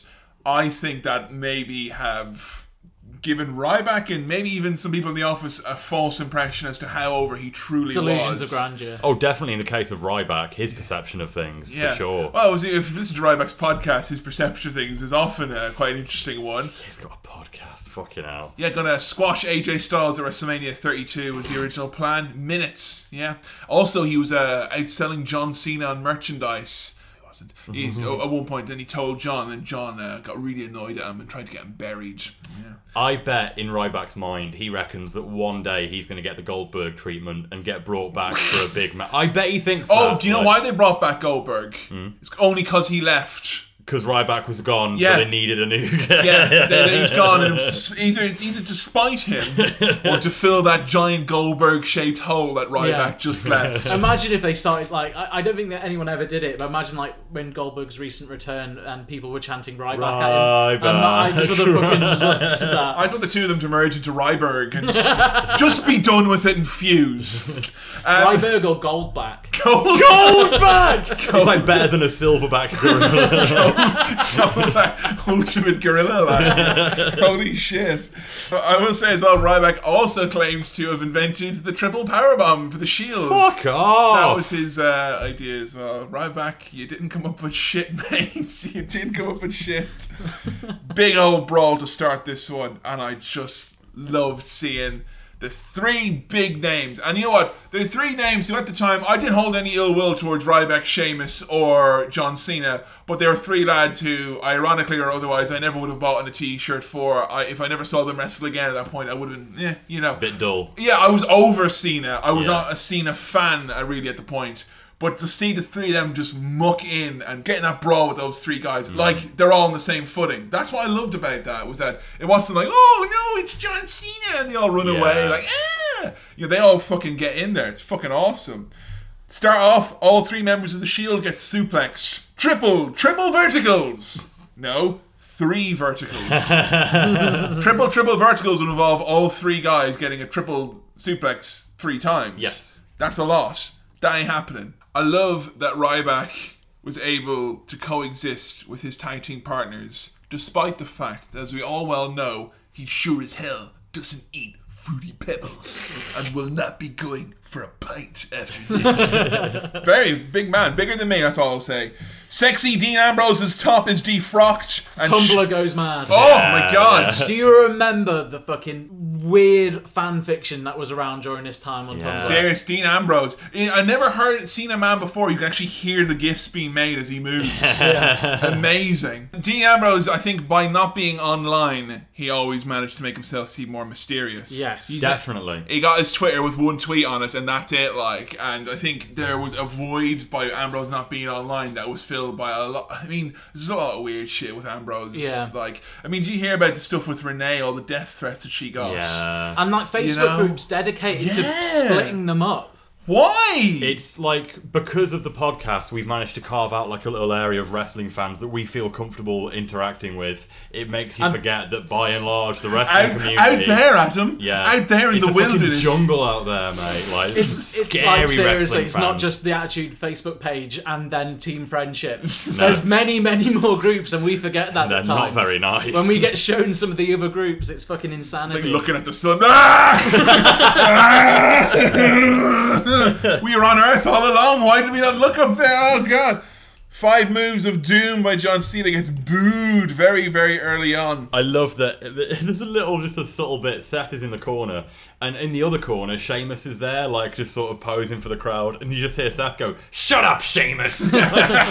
really upset. I love the talking during this match between Yeah. Seth and Dean. They Mm. proper sound like um, Uruk-hai. Like they're just can't handle his grump. I love when Dean, yeah, Dean's like in the face of John. Go, oh, what's the matter, John? You're not like getting beat up, John. What's the matter? He's all like they're really like vicious, uh, like a pack of dogs. I love as well. They're not just doing triple T moves, but they're doing moves in sequence. Like Dean will do, you know, his dropkick tag in Seth, who does a knee, and all of a sudden Roman's already there. Yeah. like they have got such a, a sequence to them. They've got such- Fluidity. yeah. Proper hive mind mentality with these guys that teams very rarely have. two matches as a team on TV. That's Mm-hmm. fucking incredible because they're handling themselves like a like a big act. Yeah. Like they're feeding off the crowds. They're playing into it. The crowds really Es- especially amazing. when one of them is fucking green as shit. Yeah, Like absolutely. so green and like still like it's not not as noticeable as I thought it would be. They hide it very, very well. Yeah, because it's not as if oh Roman's not in this much. He, he's in. He's getting Yeah, stuck in. big part of this match. and he looks like a total fucking badass in this. You can see why we all loved him because of Yeah. how Roman is booked in this. It's really frantic. Like everyone's in quite quickly. Cena, like it keeps seeming like Cena's going to have the upper hand, but the Shield keep breaking up the moves. That's the whole thing with the Shields. That the three of them are working as one, and none of the Dream Teams can kind of do that. Mm-hmm. So the Shield keep getting the one up because any one guy in the ring is against three guys. It's kind of they always have the advantage. The I Shield really is all about the numbers.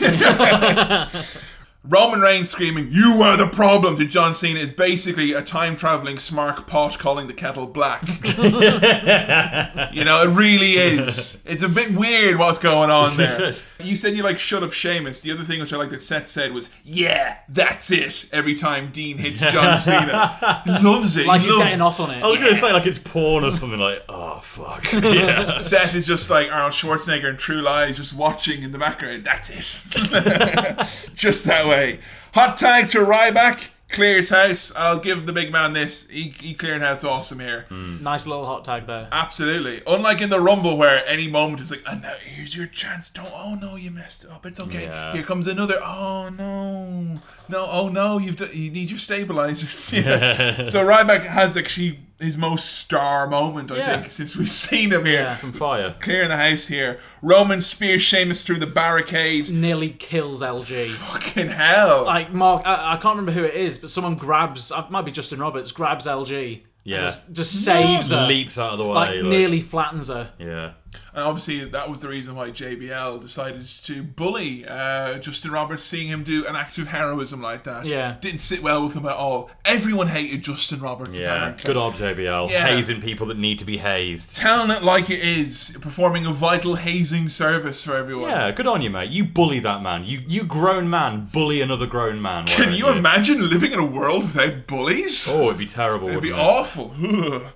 Ugh. Attitude adjustment and shell shocked at the same time as Ryback is trying to do his move. He eats a spear. The Shield win. Fucking love that Yeah. finish. Yeah, especially because Cena's just hit the AA and he's like, "We did it! What?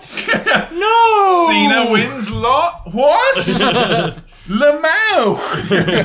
I just love that. And like Ryback, he's just sitting there going, I blew it. He just leaves. Like I thought you would turn heel and hit Cena or something, but he just literally walks off. Like sad. So here, I think we could safely say, I mean, as soon as the Shield debuted, Ryback was done. I mean, you can even argue as soon as the Hell in a Cell happened and Ryback lost to Punk, he was done. But this really was like, you're not as big a star as Sheamus or John Cena. You've been taken down at a run. Yeah. Mm-hmm. And that really, I think, was the beginning of the end of, of Ryback being over. Well, to be fair, he, he should be able to get his fire back next month when he uh, he gets put over by Henry. Fingers crossed. Uh. like big veteran like Henry will make him look good. So we'll see about that. I wonder if he can pick him up. You know what the plan is, though, was at this point, the, the plan for Ryback at this point was was that it was going to be Ryback and Jericho at WrestleMania. That you know Jericho was back at Rumble. Yeah. Mm. One of the reasons was to put over Ryback, and Jericho was going to turn heel against Ryback, and Ryback was going to be against Chris Jericho as the plucky face and get over a Big Style. Right. okay. Nope. I, I like the, the idea of them tagging and then falling out. Sort of like, do you remember the uh, was it Y2AJ? You Oh could yeah, yeah, yeah. Rye2J or something. Right, TJ. Rybaxel. oh God! Blowing my mind with that reference, Billy. Fucking hell. Lest we forget. Coming up next, a big match. You Probably never see this before. Dolph Ziggler taking on Kofi Kingston. Oh, he's not been booked tonight. Whoa. He's not been booked. And we know he's not been booked because he comes out to whine about not being Yeah. booked. I think it was one of the first things we said we hated in this podcast was Yeah. wrestlers Was having that prob- shit. I think it literally might have been after we saw this. You know what we hate? This made me s- laugh so fucking much though, because when Booker comes out and you know says, "All right, yeah, you're gonna have a match with somebody who's uh, incredibly talented, has put on a huge high pedestal," I was thinking, who are we gonna put Dolph with? And as soon as Kofi Kingston comes out, even though he's the IC champion, I laugh so fucking hard Hmm. because I can't take Kofi Kingston seriously. At all. I couldn't take him before now. I can take him. I well, I can't take him seriously now because it's a New Day, and that New Day don't want to be taken seriously. Hmm. But I've never got Kofi Kingston. Well, as, just- a, as a main event guy, just as a performer, you know, uh, fan. as a main eventer, as someone to be taken seriously, someone you know, As a threat. yeah, as a threat. Like so I'm going to bring out someone who's like on a really high pedestal. You're going to, and, and Well, he comes out and Ziggler's like shaking. It's like, oh my god! It's, Well, it's the it's way- Kofi Kingston. I don't care if he's the champ. It's the way Kofi Kingston. Booker sets it up because he comes out and he says like, "Dolph, you think you're all that and you think you're so talented. Well, I've got someone here that actually is talented. Like he Like a buries promo. the fuck out of Ziggler. Like, But he's, he was like doing a promo as if like I was, he came out as like he's either buying time or there's a surprise. Hmm. Oh, he was buying time. Yeah, because it's just Kofi. you know, it's Booker the weirdest phrase ever. Now you're a really good wrestler, Dolph, and you are the show off. But it's a fine line between stealing the show and wasting everybody's time. Imagine if that was a thing. Randy Savage and Ricky Steamboat, amazing. Oh no, they started wasting our time now. Fuck it. you idiots! That fine line you weren't aware. So, Adam, I believe you have the uh, distinct advantage and uh, joy of running us through this unique matchup. Yes, I get to do all the big matches, and this one should be a real slobber knocker. So we start off with You know they wrestle each other 230 times. Yes, I do. Okay. And it is the most standard opening to a match you could have. They mat wrestle a little bit, throw in a tasty little drop kick there. Oh, maybe garnish it a little bit with a monkey flip in the corner. Your usual Kofi Kingston and uh, Dolph Ziggler stuff. Stick with what you know. Dolph hits a drop kick and puts in a ground based sleeper straight away. Fucking use your minutes, lads. You must know that you've been given like four minutes and you're going to lie there doing a sleeper on the floor. I know sleepers are Dolph's thing, but at least do a more interesting one than that. Like, Did you hear the really tasteless remark they made about AJ Lee? People call AJ doorknob. Everybody's had a turn. What does that mean? Or have they literally like spun her 45 degrees and then pushed her outward? To, they've literally used her as a door. Big Show is like a doorknob because he turns so often. See, Hey, that, that works. that's good. and there's not good. some sort of sexual ambiguity about it like this thing here. Why do they have to say that? There's no need for it. Yeah. That's Jerry again. Yeah, it's Jerry. Yeah, totally, Jerry. You know what I thought? Like, oh, Jerry calmed down a lot since the attitude. chair. It not. He just he says it really quiet. Yeah. He'll just, he'll just go. Oh, AJ's like a doorknob. And then no one pays attention. Yeah, to and it. they just Yeah, so he gets away with it. Like, Like JR would say, "What the fuck are you talking about?" And like Cole and JBL don't. You know what happened was, I think, because we were doing the Attitude Era podcast and we are doing the Attitude Era, we we're watching all those pay per views going, oh, wow, King was really bad here, wasn't he? And then we're kind of watching the main shows in a loud snooker bar, talking with each other, not hearing the, Yeah. the shit. true. And he's still doing it. So we get Kofi going for a very early Trouble in Paradise. Dolph counters it into a slightly Glargay-esque sleeper, like he does like a big slap it on, like nah, blah, blah, kind of thing. Yeah, there's a lot of Kofi jumping on top of Big E in this match. Like, Safe pair of arms. It's weird seeing him like clobber his lovely mate like that now. Did you see Kofi's weird symbol, the weird turn up symbol that he has? What is that? I, it's so odd. Yeah. It's like really It's like one of those hidden characters on the keyboard that you didn't know was there, and then it pops up one day like, what? That's a character? What? Like, Remember randomly he started having like Riddler themed tights. Yeah. question mark. Why? Lame. Why? Fucking rubbish. Um, AJ slaps Kofi, and Kofi responds by hitting Dolph with the Trouble in Paradise. Uh, I nearly called it the tip because that's what I've. Just the tip. Just, he hits him with just the tip. Two count. Big E pulls Dolph to the outside, and Kofi springboard Right in front of the referee as well. Literally No, right there. no, Lit- yeah. nothing. No DQ. Doesn't matter. It's, it's a nothing match. Uh, yeah, Kofi jumps onto E again, goes up top, and Dolph pegs him, set up a superplex, but he drops Kofi like chest first onto the. And Kofi's always had that sort of strange dent in his chest. I'm assuming it's Yeah. from an operation or something. But to see him go chest first onto the buckle like that, it's like, oh. You know what's fucking so weird about this? These lads, as we said, the 230 odd matches, and yet invariably they were always doing something that was like, oh, or, or uh, like it's not as polished as you'd assume. It's not the Ric Flair sort of uh, Ricky Steamboat kind of mentality that you'd think. No, where it's, it's a fine line almost between stealing the show and wasting everyone's time, Adam, isn't it? Like, zigzag.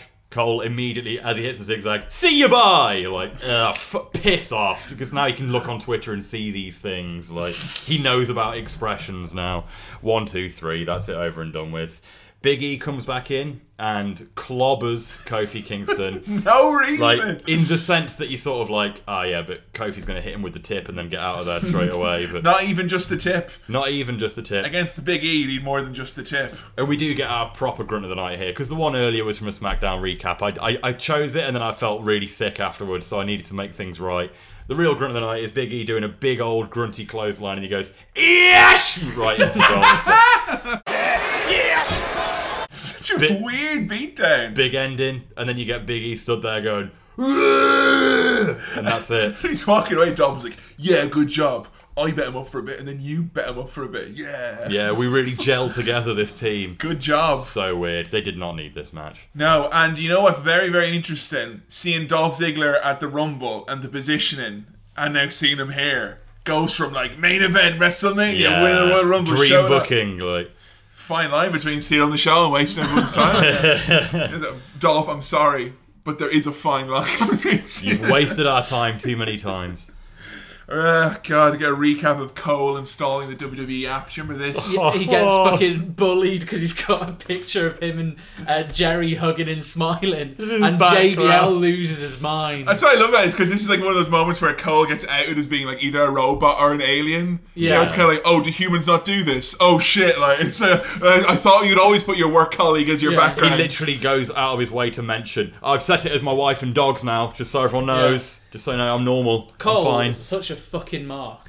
he loves his best friend King. I get to commentate with Jerry the King Lawler. like, why should they make a big deal of it? Like, he's proud of where he works with. He's got like, he's really happy that he's working with someone like Jerry. That's like what it Jerry is. acts like that. JBL acts like that. But there's some If sort of JBL homosexual tendency behind hmm. him having that picture. Of a friend. Yeah. Right. Well, if JBL doesn't get you know his three or four bullying digs in an hour, his acid reflux kicks back in. So you know, gotta Yeah. keep all the bitterness pressed down.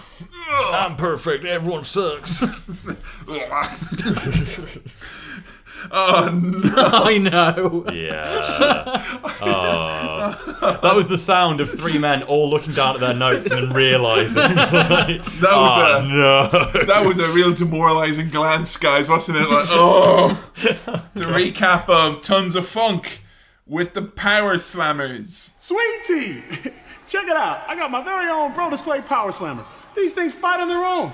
You just crank them up, connect them, and watch them do their thing. I'm gonna call this one Lil Brody. Hi, I'm Lil Brody. I got all the ladies. What did you call me? Sweet tea. Please don't call me Sweet Tea.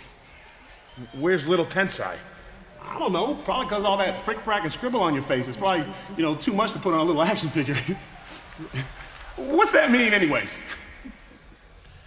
I'm not really sure. Supposed to be Japanese words of honor. My luck, it's probably a sushi menu. I like sushi. Come on, sweet tea. Turn that frown upside down. We got what you need. Hit that music! Brodus Clay with the Funkadactyls. And the new Power Slammers. These are the new toys from Mattel. And they're great because they play themselves. You don't have to Yeah. play with them. Awesome! More time for homework, guys. the fuck is this? the worst toy. They play themselves. The Final Fantasy 14 and fucking toys. I just put it there. It's playing itself. You go to pick it up, your dad's like, no! You put it down, you watch it, you watch your toys. Now, John, I believe I bought you these Power Slammers under the proviso that you would acknowledge that they play themselves. Yes? Clean the gutters. yes, father. Poor Tensai. Oh, God. Just comes out and he says, "Where's Lil Tensai? Why is there no Lil Tensai doll?"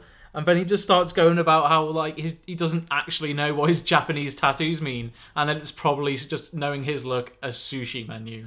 I remember hearing about this and thinking, "Oh no, this like I this must have been blotted from my memory." Because Same. I remember hearing this, going, "No, I didn't actually say that." And then, oh shit, they did. Yeah, like, yeah, that, that must be JBL that said that. There's no way Tensai. Yeah, would no one say is that. like it's like no. Yeah. It's just so sad, just seeing like Jason Albert just so fucking defeated. Because he says it in the way that you just said it. It's that proper Charlie Brown, like, it's probably a sushi man. And like, he looks down at his toes, like, all sad, and it's just really upsetting. Like, it- it's not kind like, "Oh no, in my look," it, it's just like, Yeah. uh, no, my look, you know. I- It's okay then. Guess guess I'll dance now with you all. I bet John Cena once. Oh. Can I can I be with you? I've got new trousers and I just need a place to wrestle tonight, and I've nowhere to go. Oh. And the it's probably a sushi menu. No, I've never eaten sushi. I've never even been to Japan. I just They just told me.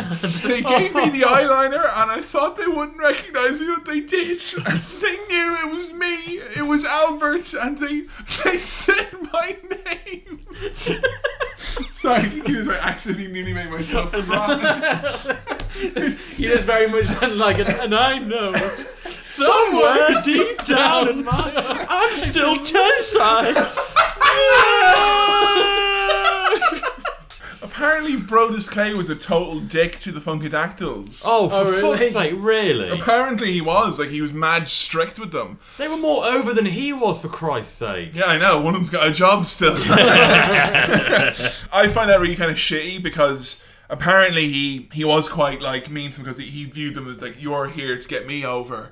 So it's kind of I'm in charge and what. But he was actually getting them over. Pretty much. Pretty much. I mean, there's only so much you can do when you've been, you know, when you're with Naomi, who's super talented, and Cameron, who is the bomb.com. I mean, Yeah. you know, I think it's funny there that he's he's sneering at Tensai, but you know what? Yeah. Take a look in the mirror, mate. You're Like- bottom of the four here, mate. Yeah, Mate, the, the only post- reason you've got a power slammer is because when your gimmick was in developmental phases on the drawing board, they vastly overemphasized how much you put into it. the toys were cast before you you were, okay? Yeah, genuinely. And they all have a big dance Yeah. and they call their mamas. and that's officially tons of funk. Yeah, Starting. that's the beginning. You know, they, they tagged like the week before. Do you know what happened? Tensai fell over and he got a boo boo on his head. Aw. And he had to do a big silly comedy bandage, like, a, like literally like a big football on the side of his head. Oh.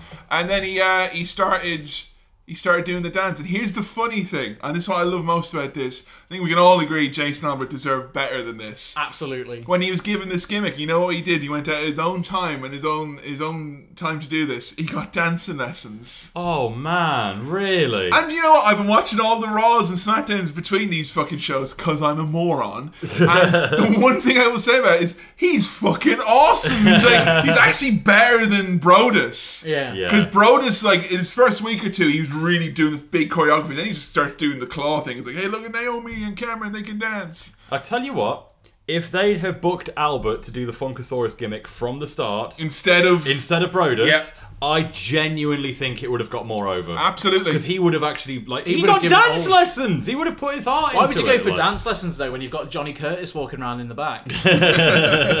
Show me how it's done. I will say, all being said, that segment was the most depressing disassembly of a monster heel gimmick. Let's take all the heel bits, just put them in the box. It's all right. You weren't ready for Sabutio, Kevin. Next Christmas, maybe. Okay. We're not going to make fun of him. We're going to have him make fun of himself. Oh, jeez. Coming up next, the Divas Championship is on the line Fuck's sake. as Tamina Fucking- Snuka takes on Kaitlyn. I fucking love Kaitlyn. Kaitlyn's Yes, awesome. Same. Caitlyn does not get enough like credit or recognition for helping the women's roster get to where it was. Some say Kaitlyn started the women's revolution. I think she acts like I think she like genuinely she, No, she did. did. Her and AJ Her and AJ. Yeah, that feud was great. Really good. she was putting more into her character and into her personality. Her and AJ's like they literally went to one side and go, look, let's actually do wrestling. Yeah. Like let's like really and iron sharpens iron. These two they were like paired together in NXT just being like buddy buddies. Then they feuded. Anytime these two were having a match or were on screen together, they were always really Yeah. just trying to get their characters over. And Kaitlyn did get over. She's not over here. No. But she she At got one there. point, yeah. But it was just bizarre because just AJ beat her and then she was gone. Yeah. Yeah. She just walked off. She said, "I've done what I need to do. My planet needs me."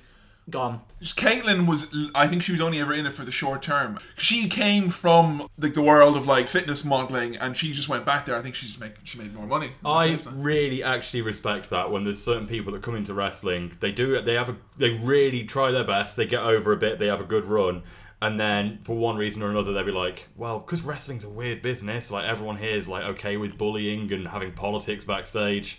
I just think I'll go and do something else instead. And so she did, and now she's like apparently really successful. Her She's really successful. She's Yeah. she's more of a star now in the world she's in than she Is was. fitness modeling. She's yeah, she's like, got like yeah. her own like brand of like supplement. She's doing the shit that Ryback basically is trying to do, like you know, selling supplements and exercise stuff. And she's apparently she's fucking loaded and she's doing super well for herself. Just her and Big Dave. Just, just saying, I'm, oh, I'm done. Yeah, Yeah, it's true. Just Yeah. gonna go off, be more successful than I ever was here. But yeah, I was really happy to see Kaitlyn here. I was really shocked at how quickly I'd forgotten. Complete, I was like, as soon as I saw, it, I was like, oh fuck, Kaitlyn, Yeah, Jesus. same, absolutely same. Yeah, as soon as she came on, I was like. I completely forgot about Kaitlyn, and it was- all the memories came back of how, Yeah. how great she was. As you've said in the past, it's during this era of like the Divas roster is just sort of like new set, okay, they're done, throw them away, new set. All the okay, flavour's like- gone from these ones. Give me some more. Yeah, that's all it is. So of course you don't remember her because no one was memorable at this point. No one stuck around. Well, her and AJ down the line had that match. I remember the two of mm-hmm. them, and it was fucking heated. It was kick Yeah, ass. Kaitlyn was able to cry after the match as and then well. got, got there's no crying in fucking wrestling shouted at. This match, however, was pretty much just like a let's try and get Kaitlyn a bit over and a bit established. You know, it. They showed the recap of what led to this. Miles shoving has brought us to this dance here tonight, folks. I'm gonna face you on Sunday. No, you're not. Yeah, I am. Shove, shove. Oh my god, what are you shoving me for? Let's have a match. The exact insult is Tamina calls Kaitlyn worthless rubbish. rubbish. You, you're crap. Like, there should be more like, yeah, well, your dad's a fucking murderer. Fucking hell. Yeah, she's fairly dropped that surname now, hasn't she? Like, Yeah. You see, when he died, they gave him the big gushing tribute. you know? Yeah.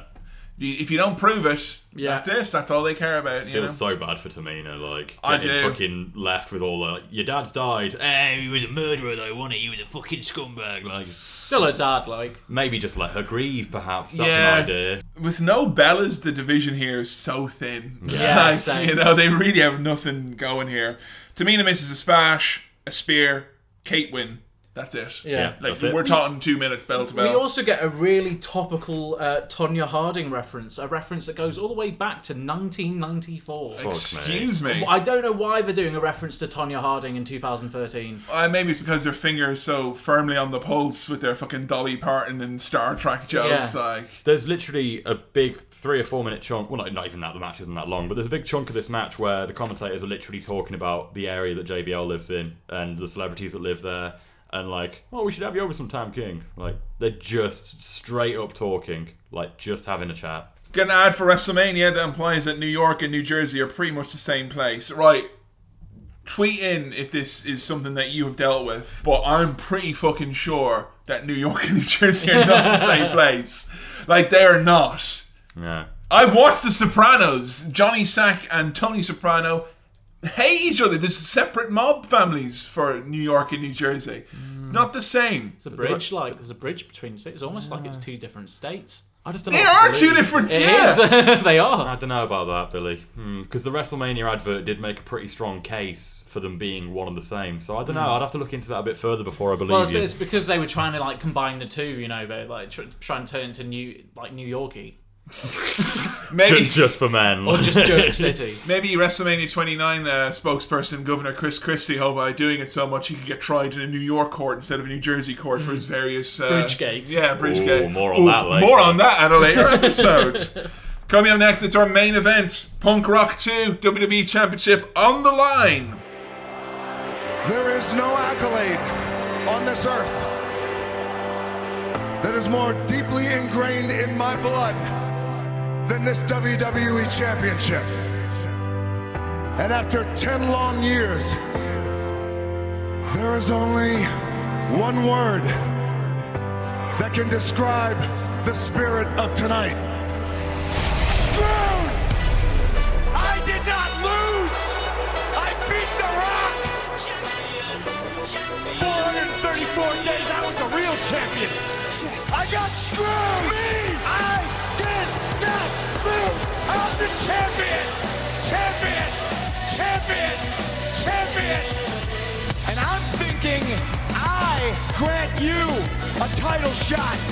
And I think that at Elimination Chamber, I'm just gonna let you beat yourself. Because if you even get counted out, if you get disqualified, I win!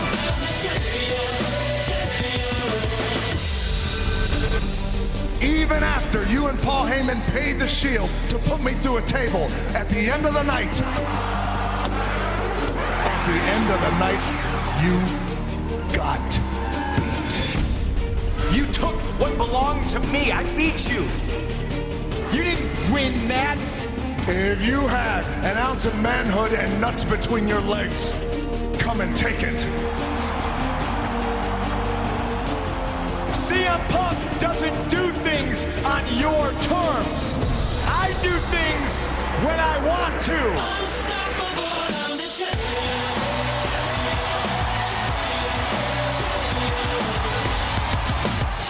Every time you want to bring it because it belongs to me, I'm just gonna take it. Little recap of the Royal Rumble in there. I love how they kept in the I am. Yes! I love how they, They left left that in. in. No, no, no, no, no, no, no, no. I am. I really thought they would have edited it so it'd be like, you don't take it from him, I take it from him. Like they could have easily fixed it up. But Or just say, you don't take it from I, then as a do back kind of The toss whole, the whole package is like a YouTube poop. It is. It really like, is. Punk lip syncing champion, Champion. over and over again to I'm the music. unstoppable. I'm the champion. I'm the champion. I'm the champion. It's just it's so bizarre. that It's so shoddily put together. Very, this. I mean, I could say with the benefit of hindsight, even before we get into this match, that this was not a necessary encounter. No. He didn't need this. I'm glad they did it, but it wasn't necessary. Yeah, it, it was nice for Punk, I think, to have another Yeah. bite at the, at the cherry, as they say, but not much else got into this. They only had a few weeks, I think it was like two or three weeks from the Rumble till here. So you didn't have much of The Rock. You had The Rock appear on SmackDown, and The Rock appeared on SmackDown with a really weird segment with CM Punk. And this is weird because SmackDown ain't live, it's taped. And The Rock had one of his most awkward promos to date where he goes, CM Punk, CM Punk, you're a boy. Okay, CM Punk, you're a little boy. CM Punk, you're a spoilt little boy. And I'm a man. The Rock's a man. You're a boy. The Rock's a man. And this Sunday, CM Punk, The Rock, who is a man, will be beating you, who is a boy. It's just boy, boy I talk. Really thought that was going to go the Kurt Angle direction. Like, you're just a little boy, and I'm a man. And I'm a man who loves to play with little boys. Wait, no, no.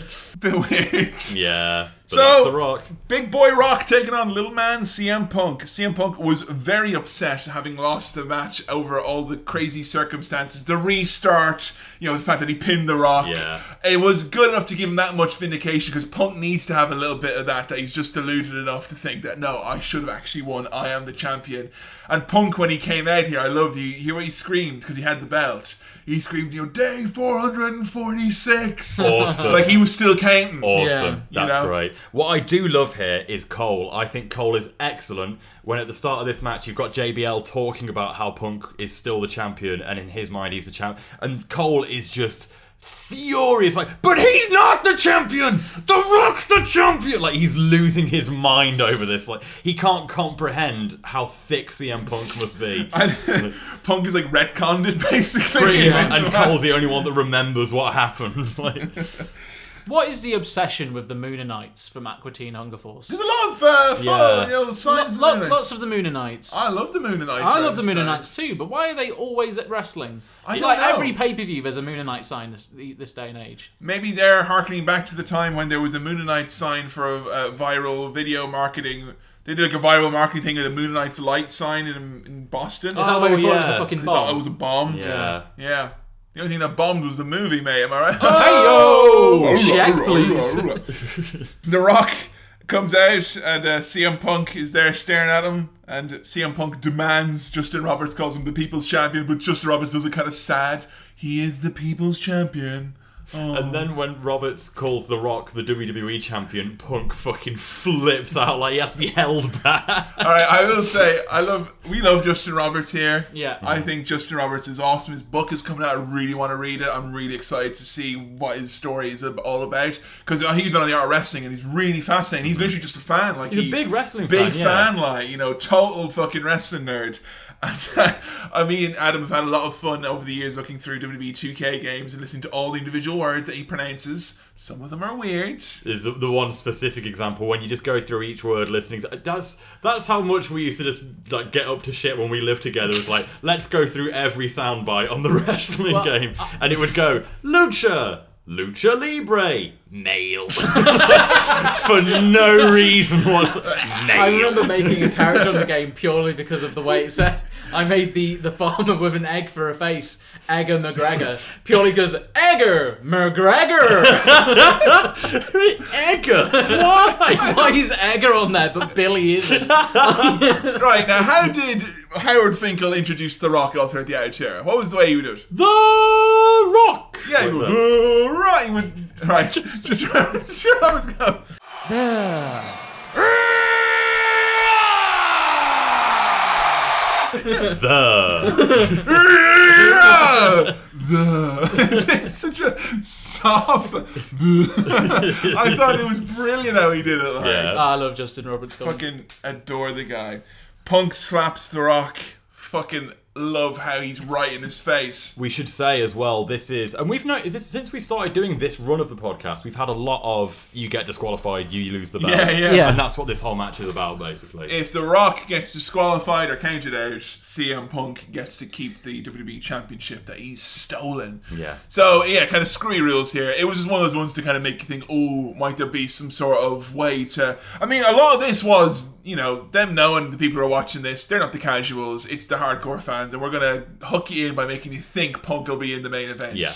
Which we might as well fucking say a triple threat with Rock, Punk, and and John Cena Would have been great. It would have made everyone happy. Yeah. It would have made WrestleMania 29 of a fresh main event. Would have protected The Rock, protected John Cena, made CM Punk happy. Yeah.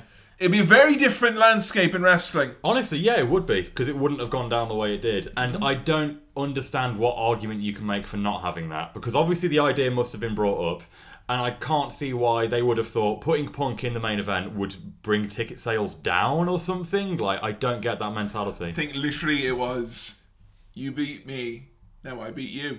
That's Yeah. it. That's, That's straight up. 50, and that 50 doesn't mean to say that oh John Cena was no. It was just literally like that was the arrangement. Yeah. And I think could there have been a point where they went oh but maybe you could put Punk in. I'm pretty sure the Rock would have been no no no. Because I mean the Rock the Rock is going all out here from this point on. Is putting over John Cena. That's it's his mission Yeah. is to put over John Cena. And I think CM Punk would have gotten in the way of his his mission in that sense. Punk even said himself though he would have happily had it be an elimination match, and you eliminate him within 30 seconds, and he goes home and he can say, "I, I got to be in the main event." Yeah. Like, just get me out of the way with, and then you guys have your match, but just throw, include me, please. It really, and you know the funny thing, that whole thing about, oh, what's Punk gonna do? That hangs over the WrestleMania build massively. The first two weeks after this, it's all like, oh, what Punk gonna do? You know, it's so fucking weird. Straight away, we get some real great insight into uh, wrestling from JBL, where he goes, "Whoever wins this match will be the champion." Oh man, Ooh, one of those ones, is Great. it? It's rather interesting. We also we, we also get a, a, uh the worst sign I've ever seen, like in terms of like coming up with something to write on it. Can you smell what CM Punk is grilling? Try fucking harder. Grilling? Grilling. Grilling. Is it- Can you smell what the Rock's cooking? No, the Punk he grills. He doesn't cook. What? Grilling because he's a villain. That's what it must be. Is, Yes. is, does CM Punk have a grill underneath his, in his teeth that I was unaware of?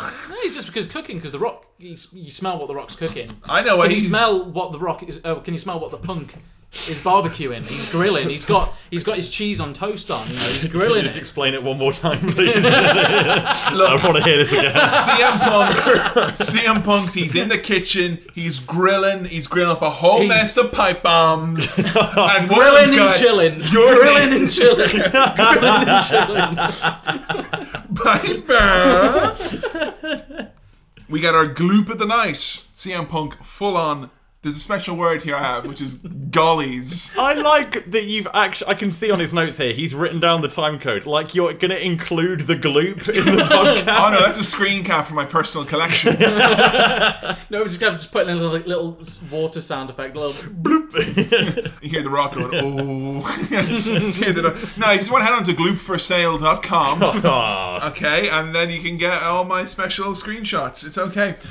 The gully, that's, I don't know, if, is that a word you use in England? A gully? no, not in that Kind context. of a north of Dublin thing I we used to use, which is a gully is when you have withdrawn from the mucus uh, reservoir in the, the nasal cavity and you have kind of drawn that down into the main chamber of the mouth and mixed that in with spit to make kind of like a super spit. You know, a spit that now, in addition to being wet and gross, also is tactile. Yeah. And it also can stick and also can Might have a bit of colour in it as well. it can do know. a kind of a cluster bomb as well. Bits Yeah. can fall off and Yeah. independently go off. And it's like in Bubble Bobble, if you try and stop it, it'll split into two and then into four, eight, 16. Too many. Leave us. So that's what happens. He spits in his fucking face. And it's fucking disgusting. Yeah. It's literally the most disgusting spit ever. in Rock looks furious. Oh, it's scary. It's Like, so it's scary. Right down on his fucking face, like an oyster has just been flung at him. It's fucking, it's fucking horrible.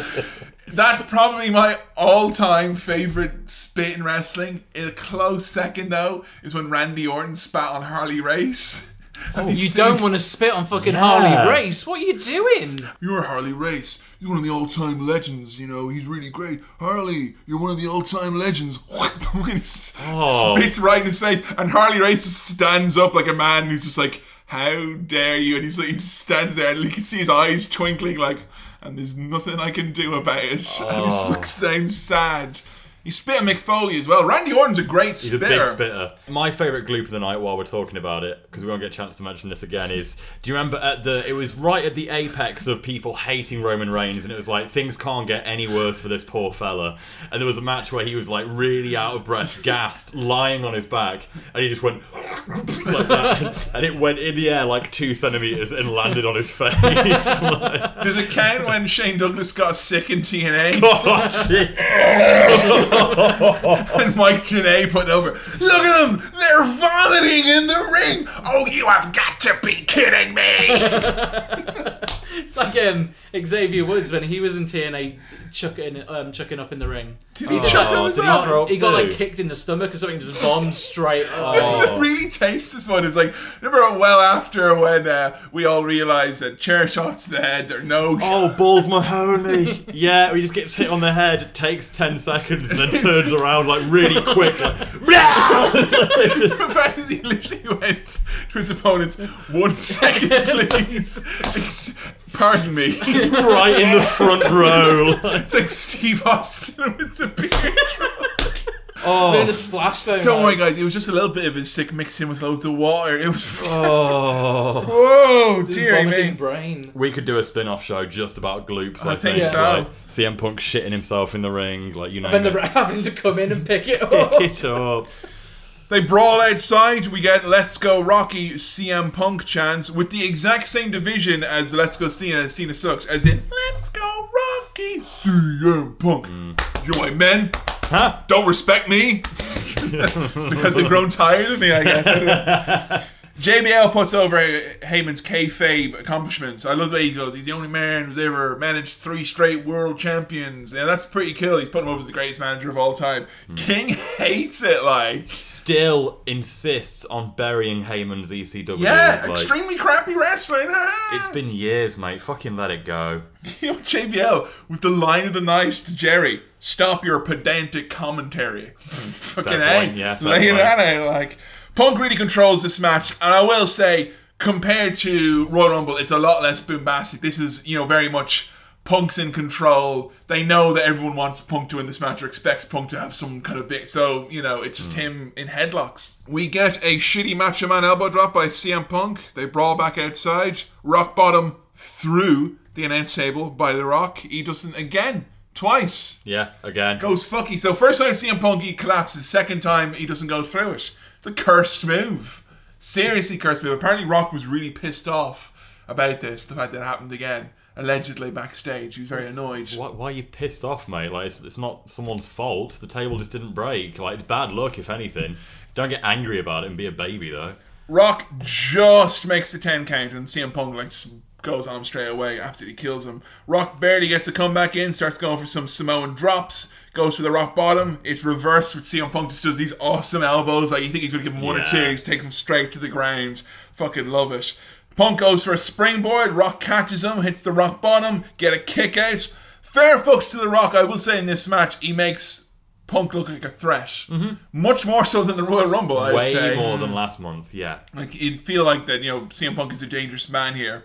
Get a ref bump, GTS, no referee, and again, it's like Punk has the Rock beat, Yeah. clean the middle of the ring. That that to me says, oh, he should have won. And that was, I remember being desperate at the time watching this, like, well, because of that, when the referee wasn't there, Punk will have to get another shot now because he technically won, so he'll be in the main event. it's going to happen, guys. Because of what happened there, Punk got to have a match with John Cena on Raw that was better than any of these matches Yeah. that either of them had with The Rock. Naturally. Literally, like, it was the best match that either of those lads had. It was fucking incredible. Another GTS gets countered into the people's elbow. A referee appears out of nowhere. And we got to kick out another ref bump because refs are made of glass and fucking cotton candy, I guess. Yes, like he he rolls his ankle, and then that's enough for him to fucking roll out the ring. Yeah. You can, you um, can do your job lying down if you have to, mate. Just count the pin. Paul Heyman holds the Rock up. Punk goes for the belt shot. He gets belts in the face. Rock bottom. Rock wins. A decent, albeit entirely unnecessary match in the grand mm-hmm. scheme of things. Rock picks up the win, and straight away it was, yep, Rock Cena twice in a lifetime. That's the way it's going to be. Mm-hmm. I enjoyed this match. I really found myself struggling to think of anything nice to say about it other than it was a fine match because it was so, in the long scheme of things, it didn't mean anything. No, it didn't, but I think for what it is, and you have Punk really, for more so than at the Royal Rumble, he gets to be the heel because he's trying to trick Rock into getting himself DQ'd. That plays into a lot more in the start of the match, I think, than later on. I yeah, guess. yeah, Eventually, it becomes more of a fight, but you do get Punk being more of a legitimate heel here. And oh, I don't know, I don't know which one's better out of the two because I still really enjoyed this match. They were both very good matches they had together, but you're right, it's completely unnecessary. Bill? It just again is just another month for feeling sorry for Punk. Yeah. Mm. because he deserves to be there. Yeah. he, he just deserves He to be just there does, so much, yeah. and he just doesn't get it. It's really funny because I remember at this time, this was kind of, you know, after the Rumble and after the Nation Chamber, I remember, like, really being like, oh, like down in the dumps about wrestling, like, really just not looking forward to WrestleMania at all, you know? That being said, we'll talk about it more in the next episode. But where Punk goes from here is so fucking entertaining. Worked out better, I think. I think so. Yeah. Despite Punk claims, you know, that he, he always felt he should have been that main event at WrestleMania He, 29. he, he should have, but he got the next best thing. Yeah. Mm. And I think just by the look of it and the build to what happens next, he has a fucking whale of a time. Yeah, and you know what I will say of all the things that Rock has done since he's come back, no one did more to make really to make the Rock look like a million dollars than CM Punk. One could argue. And in fairness, he made Punk look good too. Yeah. Punk kicked out of the people's elbow. Punk and Rock, I think what was nice about this whole feud, and there were problems with it, but I think the nice thing about it was the fact that it was toe to toe, face to face. It really was good to shake off that there's John Cena and The Rock and everyone else, and making this like, no, The Rock here is me, CM Punk. You know, I'm another one of the wrestlers. I'm one of the guys. I'm speaking on their behalf, kind of. Mm-hmm. I just like the fact that Rock was able to mix in there so well with a wrestler who is very much like from the generation after The Rock. Yeah. You know, Punk mm-hmm. is of, of the generation when wrestling was different, promos are different, match styles were different. And these two pulled out two really great matches. I think these two matches that Punk and Rock did were better than either of the matches that Cena and Rock did. Yes, Absolutely. definitely. I think that that much can definitely be said. I think one of the things that makes me reconsider just going, oh fuck, Rock's comeback, it was shit, was a lot of the stuff with CM Punk. I mm. think it really did. I think, and CM Punk played a huge role in keeping a lot of those fans who, tuned in back. Well, that's going to do it for Elimination Chamber 2013. One more left in our Rock's return, and then we're on to Pastures Green. Ooh, what are we going to be doing? Start guessing now and tweet at us, and I'll tell you no. Match of the night MVP Adam. Uh, match of the night. I'm going to say main event uh, because I think it was just again another great performance these between these two. Uh, inconsequential in the long term, but a really good match. They told a good story. MVP. that was so hard it's getting to get MVPs for these yeah, shows. really struggling. I'm gonna say I want to give an honourable mention to Mark Henry because he looked fucking phenomenal in that chamber match. But my MVP is going to be Del Rio because I'm actually really, really shocked at how much I remember hating his face run and being like, ugh, fuck Del Rio as a face. It just didn't work on any level. And that, you know, I'll be the first to admit if I don't like it just because of my opinion, that's fine. It's not because he was bad at it, because he totally embraced the role. Like, he's, again, second month in a row now, better offense, more fiery. He's really over, and I think he's adapted himself to this new role really, really well. Billy, match of the night, Uh, MVP. Match of the night, I think for me, is the chamber match. Just really, really enjoyed it. Um, as far as chamber matches go, it, they are very rarely mediocre, but they can be very much terrible or Mhm. good. And this is very much on the good side. Very much enjoyed this. Everyone worked their fucking ass off in it. There was no sort of just sitting around, just letting everyone get on with it, then running back in to get involved. Yeah. true. everyone was getting involved. Loads of people times. got over. And, Yeah. You know, just the way, like, how you can, you know, get a new guy over that strong like Swagger and also make Mark Henry look like a million dollars and also do Kane and Daniel Bryan. Like, they, they managed to tell a lot of stories in that one match, which is really cool. Uh, as far as MVP, I want to give a special mention to Jack Swagger. He would have got MVP, but he done a crime. So we gotta give him time. he, he goes to MVP jail. so- Most valuable prisoner. but uh, my MVP is going to be Cesaro. Hey! because He it's something that I know that we've talked about several times of working a body part and then just ignoring it. There was not a single move, offensive move from Cesaro, but which wasn't on the shoulder. Really? I, I, I made sure I watched it back. I watched this match twice. He doesn't do it. That's amazing. Literally, the only time he doesn't go for the shoulders when he kicks Miz's leg out at the end for the finish. And the finish was bullshit. I didn't enjoy the finish at all. But Cesaro is a fucking monster, and I, I really, really enjoyed him in that match. You know, it's, it's like having a Michelin star chef prepare amazing food, then blend it up into a mush and giving it to some old idiot and going, "Oh, I like that mush." Well, I'm a Michelin star chef. You fucking moron! You can't enjoy that the way you're meant to. You never will. You know, that's what it was like with Cesaro being hmm. in that match. I'm gonna give my MVP to, to Jack Swagger. Mm. Because he didn't get caught tonight, so you know, And that's why he's the MVP. and that's why he's the MVP there tonight. He was a smart boy tonight, and re- I rewatched a lot of Raw, and I've rewatched a lot of Swagger segments. And you know what? You couldn't take a guy more out of his comfort zone than Yeah. they did with Swagger, and he really fucking gave it the old He junior college a, try. He really know? made a name for himself here. Yeah, it's just true. a shame that he threw it all away. You know, and, and it really is a case of what could have been. Yeah. And we'll talk more about the ins and outs of that gimmick, but I just thought, you know, it was such an unexpected thing for WWE to do. And I was unexpected for them to do it in a, you know, not in a way that was really fucking just gratuitous and tasteless. I thought he handled the gimmick well. And just there's like little things. I always think it's a good gimmick when I go back and rewatch it. And I'm like, oh, there's those little bits I didn't know. It's like the thing you were saying about how Swagger has this like fucking glassy eye going, wait, that Yeah. thing. He was so weird. Like he just subtly was changing. And I love the way that, you know, he came back and we didn't know what was up straight away. He just had a different style of working in the match and he was way more aggressive. And then I was like, something's up with him. And then like two weeks later, here comes Zeb. I was like, oh shit, what's happening? And they slowly revealed it, and it's mm-hmm. layers of subtlety you never expect from fucking Jack Swagger. My match of the night is got to be the Chamber. I was glad that they only did one Chamber this year as opposed to two mm. Chambers, and I thought it was fucking it was kick ass. It was really really good. That's going to do it for this episode of the Outshare Podcast. Thank you so much for listening into a review of Elimination Chamber 2013. Next one's going to be WrestleMania 29. It's the last one in our Rock's Return saga.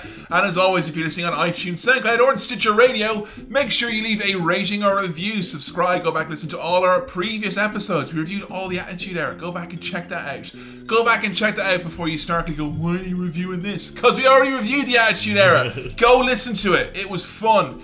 And make sure as well, if you want to keep up to date with the Era podcast, follow us on Twitter at AE Podcast, live tweeting wrestling shows, giving our thoughts on the world of wrestling at large. Tweet us in if you've got any thoughts about this episode or the show or upcoming episodes. We'd love to hear your thoughts. And as well, facebook.com forward slash Attitude Podcast. Make sure you give us a like. On Facebook, you'll actually find that we've been making some little videos lately of tiny little snippets from the podcast, some of our favourite moments. I'm having a fucking blast making these things. If there's any moments that I haven't done yet that you want to see get put in a little video, just let me know because you can never have too many. So basically, it's like any, a video that's like 60 seconds or less. If there's any little moments from the Era podcast, previous episodes, because it's a fucking, it's an arse trying to remember all this stuff. I know, yeah. So any little goose you want to make us a video, let me know. Also, go to vimeo.com forward slash AE podcast and you'll see some more of our slightly longer, more classic videos that have been taken down off YouTube in the past. Things on there like the Vinnie Jones one that people got to see in the space of 30 seconds, I think it was on YouTube before it got pulled. Only people who live in hyper time were able to actually watch it in its entirety. Exactly. But now you can on vimeo.com forward slash AE podcast. From Montreal to Memphis, parlez-vous français.